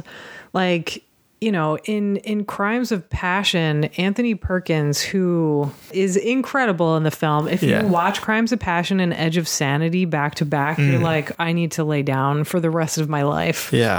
But I think they start to become darker and more cynical, mm-hmm. and their approaches to romantic relationships change dramatically after Altered States, in the sense that where I feel like, to me, a lot of his earlier films from Altered States and before kind of look at a romantic relationship, especially a difficult one between equals, as this sort of challenging but transformative process. I think the relationships in his films, especially in Gothic, Crimes of Passion, and Lair of the White Worm, sex almost becomes a tool of manipulation in a way that it's not in the earlier films, and becomes sort of weaponized in a weird way. Yeah. It's like in his earlier films, they're all about what we've been discussing all along. These people who don't fit into society and are sort of paving a new path for themselves, often through art, mm. almost always through art. Yeah. But the films of the eighties, they don't, other than Gothic, they don't really focus on artists anymore. And no. they're outsider characters. Well, Oscar Wilde uh, in Salome's Last Dance. Oh, yes. Yes, that's true. But he's not quite... It's not the same thing. No, it's not the same type of lead character. No. That Russell... Like, Russell doesn't seem to really identify with any of the lead characters in his eighties movies. Like, they don't feel as personal. They no. feel like genre films that he's being paid to make, yeah. and is bringing his sort of wild, imaginative style to. Yeah, I would say that Salome's Last Dance feels like the personal film smuggled in. And it, it also feels like a weird, low-budget theatrical production. Really does. Yes. Like, yeah. it's like somebody brought their movie camera to a stage show. Yeah. But it's beautifully rendered. I mean, it's it, it, it does feel like the let's put on a show aspect of the opening of The Devils, or the things that touch yeah. on The Boyfriend. Like, it feels like weirdly intimate. And because it's one that I saw really at the beginning of my introduction to Ken Russell, it's always one that kind of stuck with me. But, but Which I, is so weird, because it's one that, like, as a huge fan of Oscar Wilde, mm-hmm. it's something that I tried to find for a while and had to track down a bootleg. Yeah. You can find it on rare film dot com, has yeah. a high-def transfer of it. So I think one does exist. Um, yes, Salome's Last Dance just feels like the one that is the small scale. If we make this cheap enough, can I use your Vestron money if I make Lair of the White Worm and Gothic? And we'll make so many rentals, you know, video cassettes rentals with these horror movies, which is how it worked out. And I think the Rainbow also feels like that. I mean, that's the return to Lawrence, and that yeah, the that I feel like he has that whole strain in the late eighties and nineties, which is those historical period set literary adaptations, sort of made for T V feeling movies. Yeah. H- have you seen horror lately, or do you? Not in a while. I remember feeling conflicted about it. So I think he does this thing from maybe Crimes of Passion through to horror, mm-hmm. where he takes that female character type from his earlier films, mm-hmm. and makes it a lot darker. And maybe this is a reflection of, you know, life under Reagan and Thatcher in the eighties becoming darker and more cynical. Mm-hmm. But it's like you have these female characters who, in almost every single one of those eighties films that I've seen up to horror, find a way to, like, weaponize their sexuality, and they're sometimes overtly represented as antagonists, like in Lair of the White Worm. Oh, very much that, and, yeah. And, like, while I love that as a genre film, it feels like... So Gothic is a movie that I almost wish he had made in the seventies, because I love the idea of it, mm-hmm. and it's it seems thematically so suited to him, but it seems like he hates those characters. They are not the most lovable bunch. No, and it's so it's sort of hard to find a footing in some of those eighties films, and I think, to me, this is also maybe the case with horror as well, where it's just like, what? How am I supposed to feel? Yeah, well, the thing with horror, I mean, and, and again, like, a lot of these are not coming from the pen of Ken Russell himself. And horror yeah. comes from a stage show that had a different title. Bondage was the was, was the play, I think. But horror was one of the first ones I forget if I said this when I was talking about my initial exposure to Ken Russell. I think I saw horror before I even saw Salome's Last Dance, but I saw it with That's no knowledge crazy. before, with no knowledge of who Ken Russell was, and it was just kind of like it's kind of like renting Basic Instinct with your friends, which is like you know it, it's just seeing something that's like a new, controversial, titillating. Well, it's sort of like how I saw Tommy. Yeah. Like, just as sort of a surreal rock opera, no idea of who the director was. Yeah, horror comes at the same period as like Wild Orchid and Cook, Thief, His Wife and Her Lover, Tie Me Up, Tie Me Down, Henry Portrait of a Serial Killer, like all these initial films that were like controversial for their ratings board run-ins. Yeah. They were either coming out unrated or with this new N C seventeen rating. And so for some reason I grouped them all in my head together because at the age I was, these were all films that were running into similar problems as far as censorship. Yeah, and, so. and all that sexual content. And yeah, and we should just note that Crimes of Passion was heavily cut when it came out theatrically, but was one of probably one of the earlier, now unrated, uncut, on home video releases in the early days of the V H S boom. It was such a big hit on video that that kind of opened the door for the Vestron era of Gothic and uh, Lair of the White Worm and Salome's Last Dance. But that's another one that feels like an exploitation movie. And oh, yeah. Definitely, like... Yes, feels like a genre film, but also feels kind of still shocking and uncomfortable at times. Which one? Crimes of Passion? Yeah. Oh, sure. And Crimes of Passion anticipates Blue Velvet in a big way. Oh, yeah. But back to horror, because I rewatched horror for the first time since I saw it as a kid, so it was practically a new film to me. This time around, it felt like to me, I don't know if you, how you feel about this comparison, because I know we're both fans of it. We just saw it recently on the big screen, uh, Peeping Tom. Peeping Tom feels like this sleazy, sordid closing of the mainstream or popular career of a, of a major English filmmaker, Michael Powell, because Peeping Tom famously made him a kind of professional pariah, and he still worked and made other great films afterwards, but he was never really embraced by the establishment. Uh, yeah, he, he wasn't viewed as like... English wunderkind director. It was like, who is this dirty old man? Exactly. And horror, I mean, Ken Russell had already ruffled feathers for thirty years at that point, so he was not exactly like losing it. Oh, Ken Russell made something shocking? Like, like it wasn't like that, but it was... Distasteful. It, it was it was like him making a film about real, like the real if experiences of prostitution on the streets of uh, on the streets of a city with club music, with profanity, with, for Ken Russell, a kind of gritty realism that seems very different from the kind of thing that you think of him for. You look at it now, and it looked stylized the same way Peeping Tom feels so stylized to me. But yeah. For what you thought of them at the time, they felt like gutter, sewer kind of films to the audiences that initially saw them, that were comparing them to the more polished, pretty movies. That they've aged interestingly because you can see them for what they are now, and they are very composed and very thought through and very bold films. But they they seem to mark similar kind of closing of the doors professionally in a way, because after horror, Ken Russell still works for a long time, almost fifteen, was it like another fifteen, twenty years or something like that? Yeah, into, I think, two thousand nine. two thousand nine, yes. Yeah. With sh- some short films, but I think... Yeah. I, but still, that's a really long career. That's a really long career. I mean, and I looked at almost all of the things I... Well, he made other films like Dog Boys and uh, Mindbender, the Uri Geller film, the Lady Chatterley miniseries. I watched all of it for this. Wow. Um, and I, you know, it's its own conversation, like as far as what happened. But I would just say that I think after horror, I don't know that his love for every one of those projects is is apparent, if at all. I think sometimes he's taking things because he's got to keep working. I know that after uh, a production of Treasure Island for T V, he uh, had a stroke, and so he was